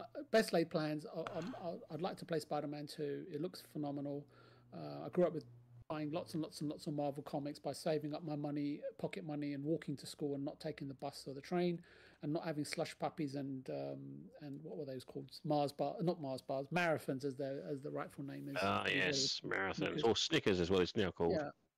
And um, you know, and so I save my money, and, and on a Friday go and buy my comics and stuff, all the Spider-Man comics, Web of Spider-Man, Spectacular Spider-Man, Amazing Spider-Man, etc., etc. And um, yeah, spend the weekend reading comics. But so as if if nothing else gets in the way, if there's nothing particularly on sale, if nothing makes a surprise um, uh, appearance on Game Pass or in PlayStation subscription service, then I will play it. But um, I thought the same about Starfield. Uh, I was really looking forward to that, but I haven't gone anywhere near it. So it's just um, It- like I it- said, we're life- really privileged times at the life- moment. What's, it- what's the old phrase? Life, uh, life happens when you least expect it. There you go. especially in Rutland. Yeah, Yeah. especially in Rutland. It does. But I think BMG's a fan of Spider Man, isn't he? So I think he'll be playing it. No It doubt. look, look, it's going to sell bucket loads, right? Um, I'm actually a fan of Spider Man too, but I just don't own a PlayStation. it's a really good game, really great story. Actually, the first game, removable. I loved all the side missions. I loved. I did all the collectibles. I- You know, you, I always get to the point of you know getting eighty or ninety percent of the trophies, not pursuing them, but just by the way I go about playing games. Basically, it's um, it's a byproduct. all- of all- I- I think I played- itself that I'm chasing. Yeah, I think I played all the Spider Mans on Xbox. I had pretty much played all the Spider Mans from up to PlayStation Three, I think. Yeah. So yeah, I was a fan of. I remember you know playing um, the original Spider Man semi-open world game that was on the PS One. I absolutely Mm. adored that. Um, yeah, you know, so it's uh, unfortunately I, I can't afford two systems, and it'll it'll come in at some point. Maybe when I finally get a PS5, or you know, it Or, gets uh, or a PC. or PC. Oh, it depends what those things. Whether you, know, oh, you never know. You know, twenty or thirty years down the line, maybe it'll make its way to Xbox. You never know. Luke they- Steele. Welcome. They're really good. They're really good games. And this this Spider Man and Miles Morales were both fantastic. And Spider Man Two is um, I don't want to say more of the same, but you know if you like the Yakuza games and um, and you want more Spider Man uh, with more bells and whistles and um, and I think they know how to tell good stories. Um, Insomniac, 'cause I've played a few of their games. Um, you know you can enjoy it either on a on a um, on a sensory level, which you could definitely can tell by looking at the trailer, watching the trailer. I Mhm. really like the fast travel mechanic. It looks really cool the way they've implemented it. Obviously, it's like this. Well, there you go, right on cue. Um, and um, yeah, I, think it's just a, game which I'm probably ready to play for, given the style of game it is and the mechanics and the uniqueness of it. And um, and no doubt this will bring lots and lots of memories for me. But from my from my prime years, um, I was obviously a, a lot more sort of um, in Asia and uh, spent a lot of time with Asian media and Asian games, or Japanese-made games, should I say? But uh, but yeah, I, I think um, you know it's going to sell a lot of units, right? And I'm just wondering how many course, days it's going to be before Sony post or we've sold or Insomniac post. Thank you very much uh, for supporting us. We've sold 10 million copies. So um, It won't be long. It won't be. no, A week. no. Maybe a month. No, it'd be long, quicker than that. I think God of War did 10 million, didn't it, in a couple of weeks or something? Okay, I God, it's two, was it? Yeah, something like that. It's phenomenal removal. That's what I'm saying, removal. But back in the day, you know, a game to sell 10 million units, it's just unheard of, wasn't it? Until until this decade. No, it's because it, back in the day there wasn't as many gamers who were buying stuff. We could afford. No, No, let's put it this way. Let's put it in, tr- in true context. Back in the day, we didn't have the money to spend on video games. It did. was birthdays and Christmas, Yeah. if you were lucky. Yep. So you'd get two games for the whole year. So when you played those games, you had to choose very carefully that a game you had to buy a game that you knew was going to replay again and again and again and again and again. Um, See, I, I bought Super Shinobi and Ghouls and Ghosts, and I'm really Oh, glad I did because I love both of them. see, there you go.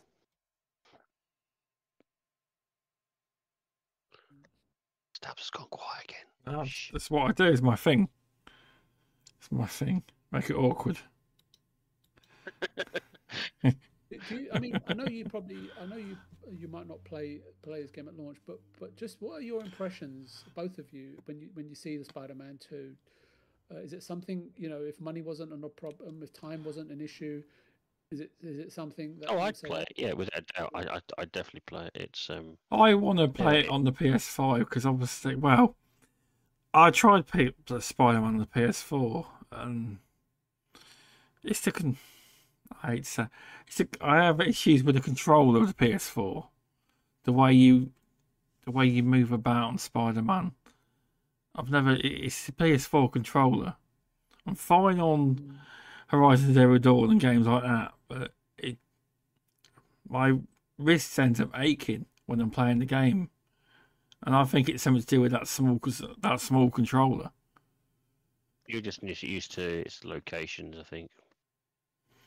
Well, no, it's a bigger con- with the PS5. I've got a bigger bigger controller, but this game you really does look. Um, where the, the got large sticks are, the buttons are, are slightly different, so therefore it's gonna it's going to what's it I classify as going to cause not cause problems, but it's going to get used. Your body's not going to get familiar with it. I have Have you VJ got quite large hands, um, Mr. Stubz? and feet. He's like a walking uh, clown. There's a few of those in Lies of P. It's annoying when you buy Oh, yeah. yeah. Yeah. I, I, I, I don't know if you those, those are the you know the screenshots and videos I've been sending you and you've been wondering what the hell is this game? Yeah, what You've what calling it Final what Fantasy. what game has that That's been? Lies of P. Laughing my head off at. And that's uh, Lies of P. Lies of P. hmm Oh, Incredible but- Free on game. Game Pass. It is a um, Dark Souls experience. Uh, so if you're not into Dark Souls, you won't enjoy it. I don't Souls- like. I don't like. Experience. Yeah, I don't like them games.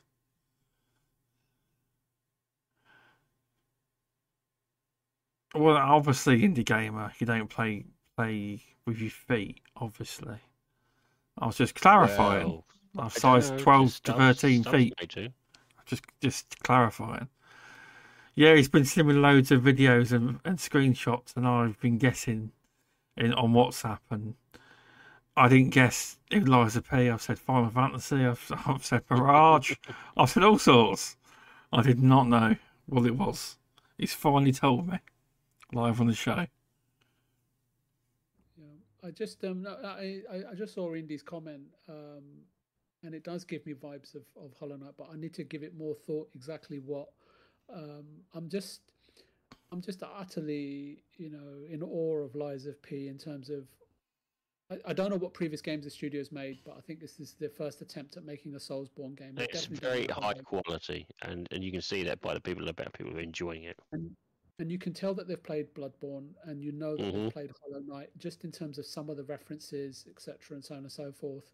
Uh, the musical score for the game, I've picked up a lot more records removable to play in the hotel Ooh. foyer, which, uh, which, you know, if you've if you've lived in Asia, removable, uh, or you've you've spent time there, I know. But if you go to hotels and coffee bars, etc., Yep. and the, the kind of records and the music that they play, and again, you know, obviously that there's uh, the French songs and music motifs in the in the game itself, right? But those are commonplace kinds of tunes that you would find in in um, in a um, in a upmarket hotel, uh, uh, upmarket hotel or coffee bar in, in, in Asia. Yeah.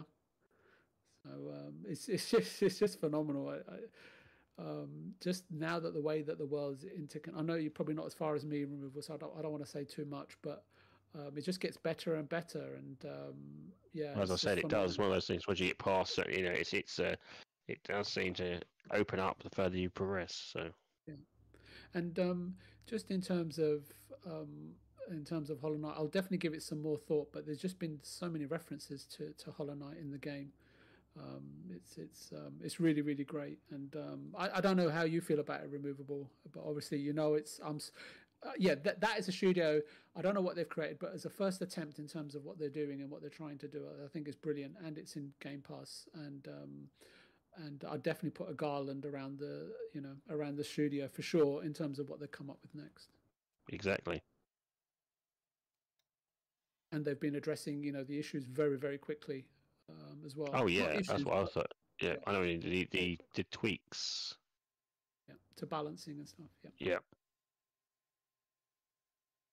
good to hear that that they're on they're on top of it with with regards to, to patches. Yes, it's quite good. That is. It's not. It's, it's just a. It's just a fantastic game, and um, they play a lot of homage to the to to the games that From Software have made, and um, so From Software have been at it for 20, 25 years. You know, this is their first one. In, in well, this in is the this is the thing. I don't. think It's this is this is what's s- probably weirded a few people out is that this is what they would classify as a classic from software game. That's not from software. so it's like, uh, hang on. This, this, this, this. They're not used to seeing probably from software type games from other developers. Now, if you're in the indie scene, you're probably seen Uh, There you go. I've got armor. various attempts. I've got Armored Armored Core Core Fires of Rubicon on the screen now. Yep. From Software Game. It's one of those things that it's it's you know it's most people would, would they don't normally when you get Dark Souls it's it's like well it's never really is it's not as good as the original which is it's fair enough but comparing them to like you know to the pinnacle of the genre is a little bit harsh Yeah, I I mean, think even- removable. Even in Dark Souls one, two, and three, people people argue between which one's the best version exactly yeah the three of those, right? So yeah, if they can't agree on that, how are they going to, you know, allow people to introduce and and make and put a put a positive, not even a positive, but put a constructive spin on a game made by another studio? You can see the influences with there uh, without a doubt and it's it's an it's it's tweaked the it's tweaked the formula enough to be its own thing but it's it's definitely in, it showcases off its inspirations and that's also helped it probably cement itself within what i would classify as the dark souls fan base they can see as exactly like yourself. They can see the influences. They recognize the influences. They're happy with the influences that it's been done well, um, whilst at the same time being its own thing. Yeah, I mean, it's like you know, people comparing. Um, I wouldn't say comparing, but if you like you know, Hollow Knight, you know, you're probably going to end up liking you know Ori um, and the Will of the Wisps, which I think is a far yeah, superior game. exactly. Yeah, there's going to be yeah, there's going to be vast different comparisons from different stu- studios, and I think to be honest with you, I think this is probably, you know, it's from a fresh studio. Again, I think it is a fresh studio, um, and they've done a fantastic job. Uh, just really well polished gameplay, really well polished, thought out mechanics that work well. built in Unreal. You know um and it's one of those ones i think you know they've cemented themselves a potential new franchise here i think. Yeah, I, I, I, I'm no idea how this mo- um, how the game ends, but I'm really intrigued to see what they what they come up with next. Mm, And there's, So- there's always room for more good studios, exactly. Especially from um, South Korea. yes You knew I had to Well- put that in there. didn't well yeah i know i know but it's true though. There is some fantastic studios in south korea. You know i'm looking for that blur was it that wulong one? Not wulong um black uh Black Myth Wukong, yeah, from China. yeah black myth wukong yeah. That one i'm looking forward to know, as well. You know it's uh, the genre's exploding at the moment and fair play to it. I want to see how it evolves you know i want to see competition against from Yeah. software Definitely. because i think there is there is potential out there for you know indie developers and it's going to be pushed from the indie scene and i think this is where you know the inspiration has come i think people have you know taken on board the inspirations Yeah. and they're going to push and it's going to keep pushing and, in, and evolving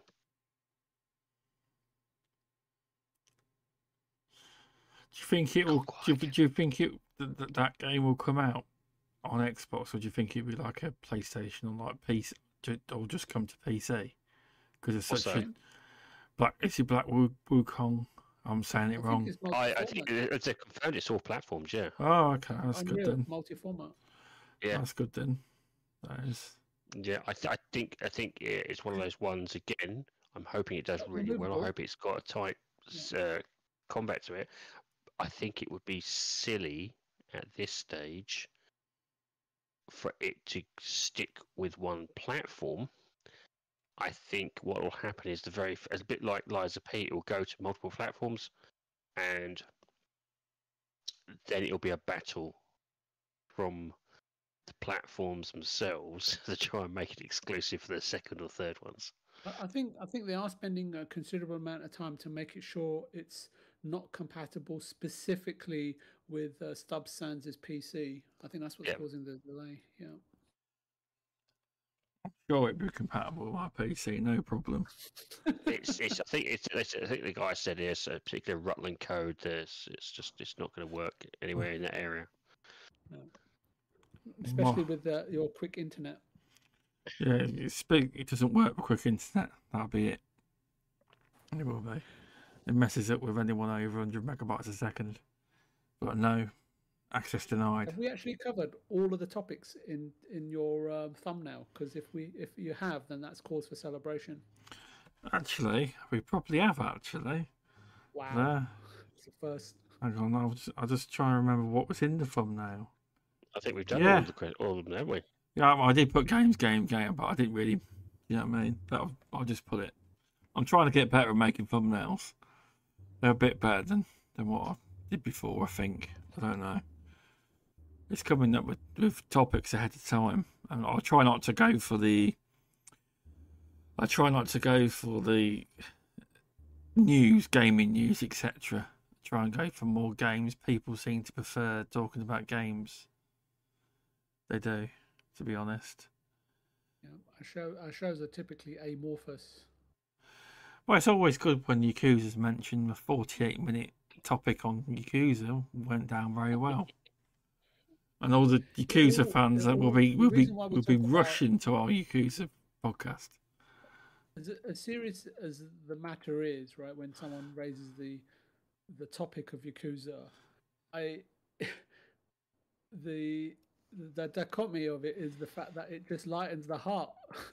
I never would, to be fair, is, uh, with that you know, franchise, I never would have tried it word, right? if it wasn't for Game Pass. I probably never would know it existed. To be fair, and, and it evokes the ideal idealisms of of uh, of of Japan and and the mysteries that it holds. So um, there's there's lots of reasons to discuss Yakuza because there's just there's just so much imbued Japanese culture. Uh, well, for me anyway. I mean, I'm not going to speak for everybody, even though I love to. Yeah, it's, it's, it has definitely um, definitely got uh, its own unique style and taste in it, hasn't it? That's been got- I think it's been accepted yeah. worldwide. Yeah. Yeah, uh, it's always whenever you say something, it always just just click something in my mind. You're, you're right. It's got charm. It's got levity. It's got richness. It's got character. It's got personality. It's got all of those things, right? And they they just they just bring it all together in just such a, a beautiful and, and, and suffer and subtle and sort of effort, effortless, ethereal and, and a homely sort of welcoming and warmth kind of way that I just look forward to every entry. So um, I hope I'm not sort of like you know over egging it there, but uh, you kind I- of get where I'm coming from. Mhm. I think, to be honest with you, regardless of what it is, gamers are really eating really good this year. Uh, you know, I think we, do generally, but this year's particularly well, especially with the variety of uh, indie games coming out and the, the different countries providing different, you know, their take on the different genres as well. I think it's just it's getting better and better as time goes on, and it's um, it's one of those ones I think it'll only get better with time. I think it'll, you know, we haven't hit the peak yet. Thank God. well, it's a lot of games, definitely. The peak, well, the peak. Uh, a lot of games, to be fair, are moving out of the way. There's a lot of games moving into next year now because there's just too many. There is. Oh, no, I think I think that as I said, I, I- as I mentioned, I think the delays. a good- it's a occurring. good They thing. want to make sure that they're specifically not compatible with your PC, and I think removable concurred. That's probably it, I'm sure, but I'm sure my PC will run them. Don't play that many games on the PC, to be fair, but even though I have one, You play a lot of tutorials on the PC. yeah. So I know we've got like 20 minutes left for the show. Should we talk about Gears six and seven, perhaps? Well, well, Indie Gamer wants to hear about uh, VJ's opinion on Celeste and Ori and Willy of the Wisps. That's what he, that's what he wants to yeah, hear. Ken- yeah, good old Kenneth Williams. I, I, I put I put back in the chat to him that I'll discuss those on his show. Give me something to talk What we, about. with- we really want to hear about is is the fact that for this, it's it's it's it's finally been announced that this year, for the first time ever, Stubz is going to EGX. Wow. Are you? No, I'm not. Oh, slander. I was, I was, I was hoping it might be a push, but it was like, no, ain't gonna happen. Ain't gonna happen. Oh, Stubz, Stubz, saying. No Someone comment. has to get him to try and push him towards the EGX route. He'll, we'll, we'll get him there one day. We'll get him there one day. It's not exactly if he's going to be hard to miss as well. He'll terror over everybody else, you know. I'm not He's that, seven foot giant just walking through everybody. I'm not you know. that tall. I'm six foot. Go. I'm I'm only about six foot three. That's still bigger than everybody else that I, I'll probably be there. It's not. It's not tall though. Really. He says, towering over everybody. Yeah, well, you think though, I was one of the tallest in my years at school, and I see some of the people I went to school with are now taller than me. Somehow. Don't know how that Clearly, works. it's the, it's, the, it's the growth hormone. Yeah, Mass Mayhem actually is to- just to confirm for you, Indy. Mass Mayhem is actually taller than me, not by much, but he is. Wow. Well, uh, that's because he has hair and you don't. That's High probably it. heels. Yeah, that's you know. So, in fairness, that's, that's Luke, that's, that's I do know is. for a fact Luke is not eight foot two. I've been Luke's told me. But Well, like, not no. in height, maybe in length.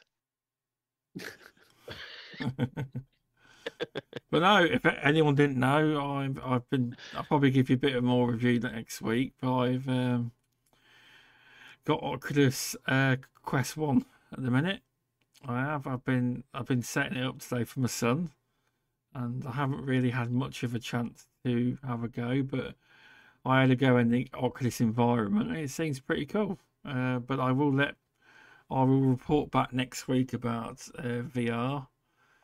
I will. Is this is this where you're gonna, we're going to get pictures throughout the whole week of where you've destroyed half the living room because you're no, swinging because around what happens is you've got um where you want to play VR. You set up a zone, and it won't let you go out of the zone. It will warn you and tell you. So, say for instance, you you get in the way of somebody that's playing VR. It will make sure you can see them, and it will warn you. There's a there's a, not there's someone there, or there's an object, so you don't fall, like a safety thing. Where you like you draw the perimeter around where you want to play it. You do. But yeah, I, I'll, report back next week. How what I think of it. You'll be you'll be you'll be you'll be taking uh, all over the VR channels next. That'll be that'll be on. Well, you, to is be fair, with the Quest, you can you can actually uh, record gameplay. You can of, there you of go. you actually playing That's what you need to do. is Just just record you, you know, going round in circles. That's all we need. I know, not completing the uh, VR experience. Doing it, doing the tutorial in VR. That'll be good. Yeah, but uh, it's surprised by, by by getting it. Well, not getting it, but it's more for my son really because he's been talking about VR. He wanted VR. That old age, age. Yeah, yeah, yeah. This is just for, for the son, really. Well, just for the sun. It is. I wouldn't have got it otherwise. It was. Uh... But then, if he likes that, we're going to be getting the, probably the Quest Two for his birthday, because apparently Game Pass is coming to that in November, so you can play your game. Obviously, they're not Are they VR quite games. expensive? Are they Oh, quite expensive? Oh, you're looking at about three hundred quid for a pack, and the new the new Quest Three that's coming out, that's about five hundred pound or more. But that's Wow.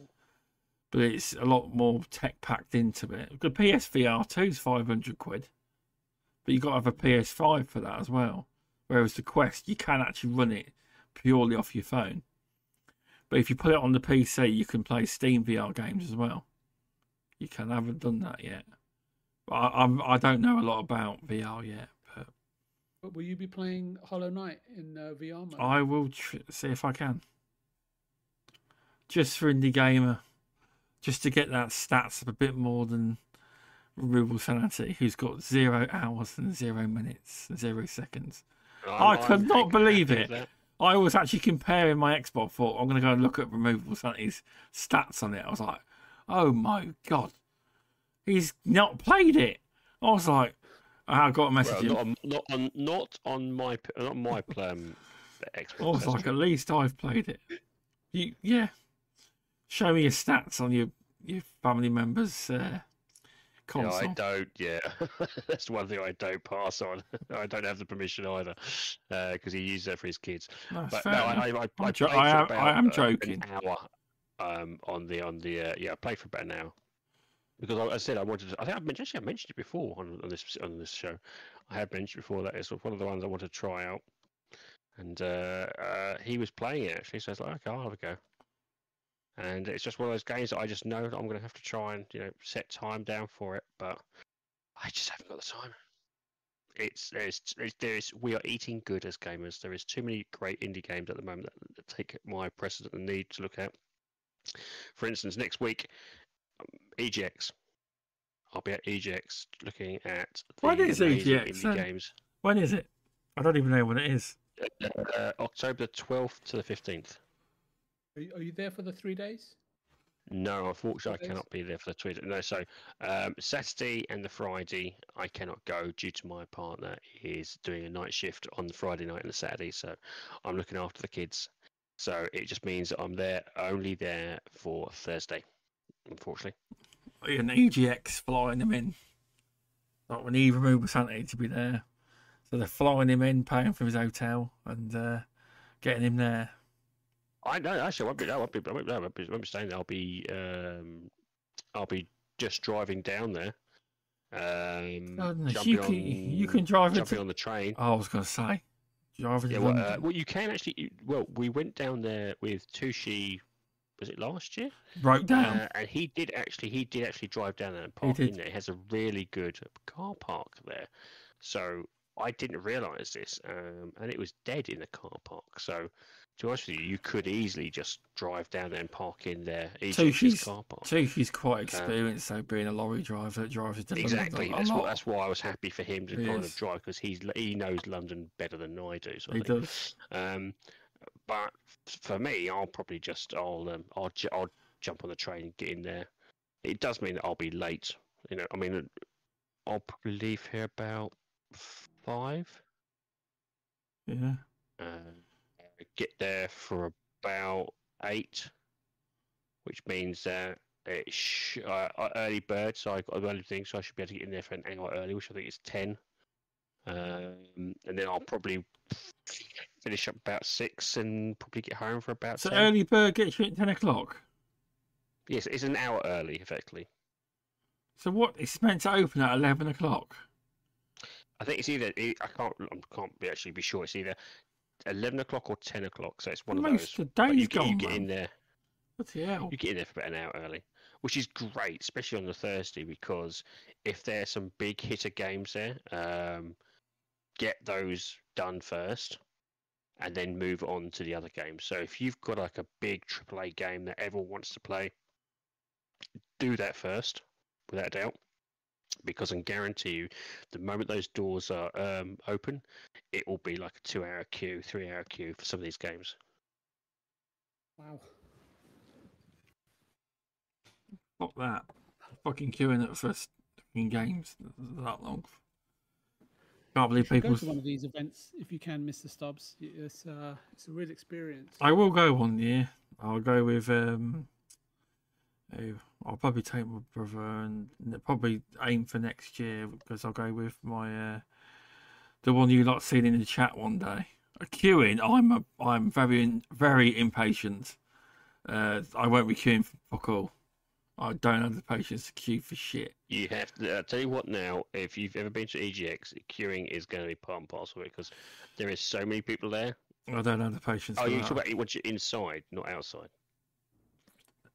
inside. Don't like Uh, queuing in general. I w- yeah, if, if that was the case, then inside, if you can, do it on a Thursday. Um, get there early, get the early pass, and then you'll get in that hour early, and you'll be able to do the big ones. And then the rest will be much easier, just to you know. Still can't believe it Go when you opened. I like it. still can't believe it opened so damn late. Eleven it- for. it's because uh, Why a is it lot of- a lot of people are trying to set up still in those regards. It just seems very late to me. It does. you know they they do like to uh I obviously. there, there is it, it, i think it's just generally because there's so many people trying to you know um what's it called set up and then you've got problems with the systems you sometimes it's it's better as well also too early um they don't always get enough people in on the very first day perfect for like Fridays and Saturdays because you got to think about it. Thursday, most people aren't going to take a day off work for it.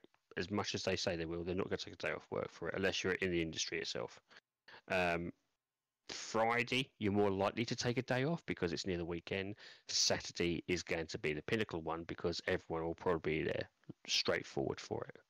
So it's I've been to Euro when it when it was called Eurogamer, and it wasn't a big show like it is now. I've, I've been, and it was straight in. There wasn't no the queues there is now, but there was for, you know, all the big games, AAA games. But it wasn't a big show like it is now. It's just called Eurogamer. I mean, it really is still No, called but Eurogamer now, is- I- they just I- called it E even When I remember when I was like that, it was like um, even when it was back. I've been, I've been, I've almost gone to every CE. Why don't they move it back? Why don't they move it back to Birmingham? They don't Oh, want to use Birmingham's Birmingham. a nightmare. Birmingham was a nightmare. I've, I've been to both, and I tell you what, the London one is definitely better. I know it's a pain in the ass for everyone up north to come down, but it's uh, it's it's better. Uh, Birmingham one was effectively in a big a big mall, Or the and it was it's it's. Well, I you- just found it a nightmare to get to. Well, you got to to me, account for uh, your uh, twelve pound fifty now. Your ULEZ zone, the whole of London is in is in that zone now. So you got to account Yeah. for your twelve pound fifty You you ULEZ stupid zone. Well, if you drive anyway. yeah, you got to account for that crap. Whole London now. Uh, I yeah, I would I would I'd say it's going to be a much better way. But uh, yeah, I mean, back when it was know, back before prior COVID, you had to get there an hour early because even when you first started, when the, you, the queues outside would like wrap around the whole of the area, it was a nightmare. Um, I mean, I remember you know it was like a ten o'clock opening. That was the early bird. I'd ha- I'd get there for eight o'clock because I knew that by nine o'clock people would be already queuing up. It was a it was pretty hectic. Uh, it's not so much recently, but then again, I think that's because of COVID and obviously, you know, the fact that a lot of the big hitters were like umming and ahhing whether they're going to continue doing the big live shows. I really hope they do. I really do. I said, um, we'll see what happens this year. I'd like to think it's going to get better this year. It Yeah, was, you know, hopefully it last year. does. But uh, yeah, we'll see. We'll see. You know, I, to be honest with you, I think I think the more we, the more live shows we do, the more people come to these live shows, the better it's going to get, and it'll it'll it'll, it'll become back to what it was. What it was, you know, it was like you know, it's the pinnacle of gaming events for the UK, and I want to see it back to where, where it was. Because I think we need these live shows. Because you, you know, these live shows you are not just there for the gamers like yourself and me, but they're there to also meet up with mates. They're also, you know, they're particularly one of the two or three times you're going to meet up with someone from social media. To be fair, I mean, if I went, that'd be the main thing I'd be going for is to meet up with some of the some of the people I know online, like Indy, Luke, you, etc. Uh, I don't think if you Yeah. went for a day, leaves- you see the don't. way he leaves out America. Well, America, I'm not going to fly to America. Just you know what I mean. I would love to. I'd love to go to uh, some of the big shows in. America. Um, I just know for a fact that I probably uh, will never get a chance to do it because it's so expensive. Yeah, but if you're only going for a day to EGX, and that's what I would do. By the time you've queued up, got in at ten o'clock, you wouldn't really have much room to do anything. You know, Well, this is why they do you know what I mean? sometimes they're like they're two, they're two or three day events, so they expect you, you know, uh, to basically, you know, use those days to do it. I, I think to be honest, with you, it's it's all about planning. You can get around a lot of the area if you plan carefully. Um, that's what I do. I plan carefully where I'm going to start the games, Yeah, which ones you- I'm looking at, Yeah, you know, and then I finish off with the merchandise at the very last minute because once you finish off the, like, the last half hour before it closes is perfect for merchandise because they normally drop the drop the prices a little bit. yeah, it is four days, but the vast majority of people, the highest percentage of people, just go for Saturday. But that's where all the main main tickets are sold is Saturday. Yeah, I, I, I, it's, it's Saturday's probably the easiest for most people. You know, I think it's just because it's, uh, you know, it's one of the easier days. They've probably be able to easily book it off. Sunday's pretty good as well. uh, for families, but I still think I think Saturdays was always the the, the pinnacle one. Fridays and Fri- Fridays was a mixture of industry insiders and um, the public, and then Thursdays pretty much influencers, content creators, uh, industry insiders, publishers, with a smattering of you know public who who are real hardcore fans who've taken the time off. That's fair. That is.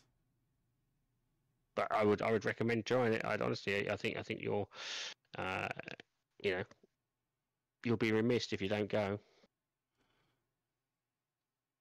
Well, I'm not. So there we go. Clearly not a PC Master Race fan. I don't play that many. Yeah, I. I, I, I need I need to play more on PC, but uh, I will go one day. I keep saying that, and then you keep telling me you say it every year. It's true. I play games every day. Indie game. I play Gears of War six, uh, Gears of War five every day. Gears of War Six. There, you see that? Told you. Insider. He's he's insider. Yeah. London though. Oh, it just puts me off. God, London. So fucking busy. It's all right. Mhm. It's you, you know uh, you know. I'm not a city. Per- I'm not. I'm not a city person. I live in the countryside. You see, country bumpkin. You see. It's put it this way. You're gonna be you're gonna be in. You're gonna see London for a, probably about half hour before you get there, and then you're never gonna see London again because you'll just be inside a big event area. Once that's done, you'll get like half hour back. I wouldn't know where. I wouldn't know where the ExCeL Centre is. Not a clue. No idea.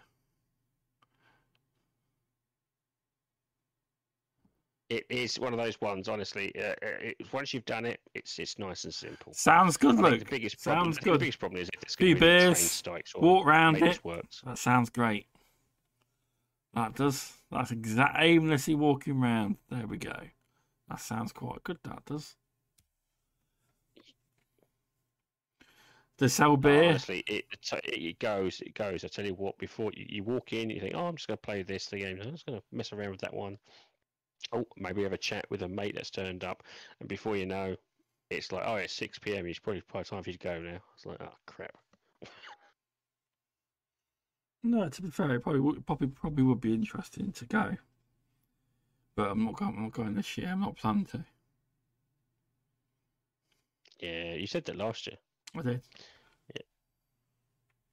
Does that mean does that mean that it's like it's guaranteed for next year? Then guaranteed. I'll be going. I should should be going next See, it's year. gone from I'll be going to should again. Well, I'll see if I can get to go. I don't from my end. Uh, you should be able to get, you know, should be able to get trained down, would you? Uh,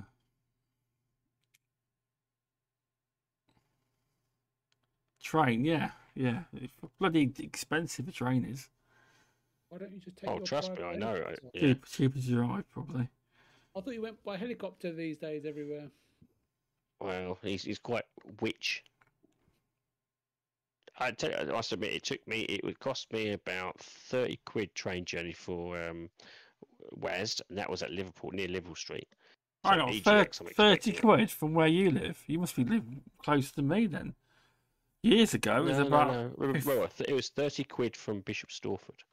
So Bishop Stortford is literally out is next to Stansted Airport. So that's how. Oh, that's it's why you're 40 close then, because I'm on the Stansted Airport line. Yep. So then, And but So what- I, I have what- to what drive trains- from where I live to Stansted to Bishop Stortford. So my, my parents are around. I live around there, and I basically just you know park up outside their house and then jump on the train. Oh, that, that's a last time I went London. Uh, it was through the roof. The prices are to King's Cross. I wonder how much that's going to cost. Well, for, uh, I would go for an all all day travel all day travel card because should things happen like you know there's strikes or there's maintenance or something else is going, you have the ability to then circumvent the blockage blocked areas and and kind of get to it that way. So I always go for an all day travel card. if Ah. I'm just doing if it's going to like that. Yeah, it's a good 80 quid. It's good 80 quid. 104 uh, single from 80 pounds. So returns, yeah, that's a bit, that's ridiculous. That is. This is where, it, in your case, it might be easier to just do as I said, a hotel. Oh no, it's to it just it's gone down a bit now. I've clicked on it. So probably it's probably on. Yeah, it depends what time you travel, doesn't it? Yeah. Well, I would I would get there early. You know, as I said, you can either if you do what Indy does, which is basically buys that he uh, he uh, puts himself up in a nice five star hotel, and then uh, you know close to the arena, and then just you know walk over. Bada Yeah. bing, bada. The early flight, the early, but basically, the, if you want to get into London early, you're talking eighty pound one way. Basically, from that's what you're saying. But uh, it's London for you. It's only about an hour or so from me. From the- London. yeah, an hour and a half on the train, an hour on the speed, sp- the fast train from Peterborough, because that's the, that's you can go to Peterborough route or Leicester Oh route, yes, I see. Yeah, you're going to be going from that point. Yeah, so yeah. or or you could go from Leicester. Mm, is Leicester a direct line? If Leicester's a direct line, then you're probably It's a direct line from Peterborough to Leicester. Direct line from Peterborough to King's Cross. It doesn't stop. Then go for yeah. I would that in that case. Then yeah, definitely go because for me, I've got to go to Bishop Stortford and I've got to go to the underground, switch over about three lines, and then do the uh, DLR, and then then get there. So I've got a, a bit of a journey. Fair enough. Well, anyway, it's been a nice chat about that. I might go next year. I'm not going to say definitely, but who knows? But uh, just because you don't go to gaming shows doesn't mean you're a game. You ain't gamer. Just to clarify that one. so, anyway, thanks everyone for tuning in. You asked. And uh, where can we? Thanks VJ for coming on. Thank you very much. Where can we find you? Uh, you can find me Here. here. you ask this question every time, and he gives you the same answer. It's like I'm, I'm at Viewpoint anywhere. at Viewpoint. Gaming on the platform X, and he's Mister VJ in chat well. Thanks for coming on, VJ. And Removable Sanity. Thanks for coming on. Hello. Yeah, much appreciated. Thank you for having on. Again, it's enjoyable topics. Obviously, uh, I enjoy having a chat with yourself and VJ. The fact that you put up with me is always a, a very, very thankful experience for me. Um, for all those listening uh, and watching, if you are uh, interested in talking to me in any shape or form, you can find me on the on Minds, uh, Twitter or X as it's now called, or Twix as some people call it, uh, YouTube and Xbox under the name Removable Sanity. Thanks for coming on. And if you and if you've yes, probably that wasn't indie gamer. You're right. Where can we find you, Mr. Stubz? on Stubz Yeah. Gaming on YouTube, Stubz Gaming on Rumble, and you can also find this podcast on Spotify, Apple Podcasts, everywhere on podcast platforms. And Can we Stubz, find Stubz, Rumble? Stubz Cast will be returning soon with Judzilla interviewing me. Uh, and that won't, we- probably won't find- probably won't be Can live. your, can we find your life-size portrait in the foyer of Windsor Castle? No. But um, Stubz cast will be arranged. Uh, Godzilla's going to be interviewing me. That probably won't be live. I'll pre-record that. I get the questions beforehand that the people community want to ask me. What's your name? Where they'll are be you from? stupid. They'll be What do full you of do? stupid questions. What's your favourite Oth- sandwich? Otherwise, you Colour see, is your blood. you'll get all sorts if you do it live. No, I'm not doing that. I want live. But you then, panic a little bit doing li- live, do you? like nah, just I- I've I've I've had it before, and you'll get people asking silly questions, not sensible ones. Like, what sandwich is your favourite sandwich? Yep, you are right. They'll be checked by my PR team, uh, Indie Gamer. Correct. No, Judzilla will be asking me them all. when we finally sort it out. So yeah. Anyway, thanks everyone for checking it out. Indie gamer Luke Steele, who's actually on holiday in a hotel where you can have any drink you want. Any drink you name it, you can have it. I like the sound of that. He better be having some nice drinks for me. Oh, he is. I've seen some photographs. He's having some very nice drinks. He's White Russian. Yeah. Just think of it. Uh, what's the uh, he, Bloody. Mary? That's always good. anything, he said, literally. Thanks, Masuko, for popping in. And everyone else. There's been loads of people in chat. Bimber, Pixel Slapper. Pixel Slapper, loads of people. Thanks for the support, everyone. And I'll see you next time. Next Monday. Have a good one. Cheers. Bye. Bye.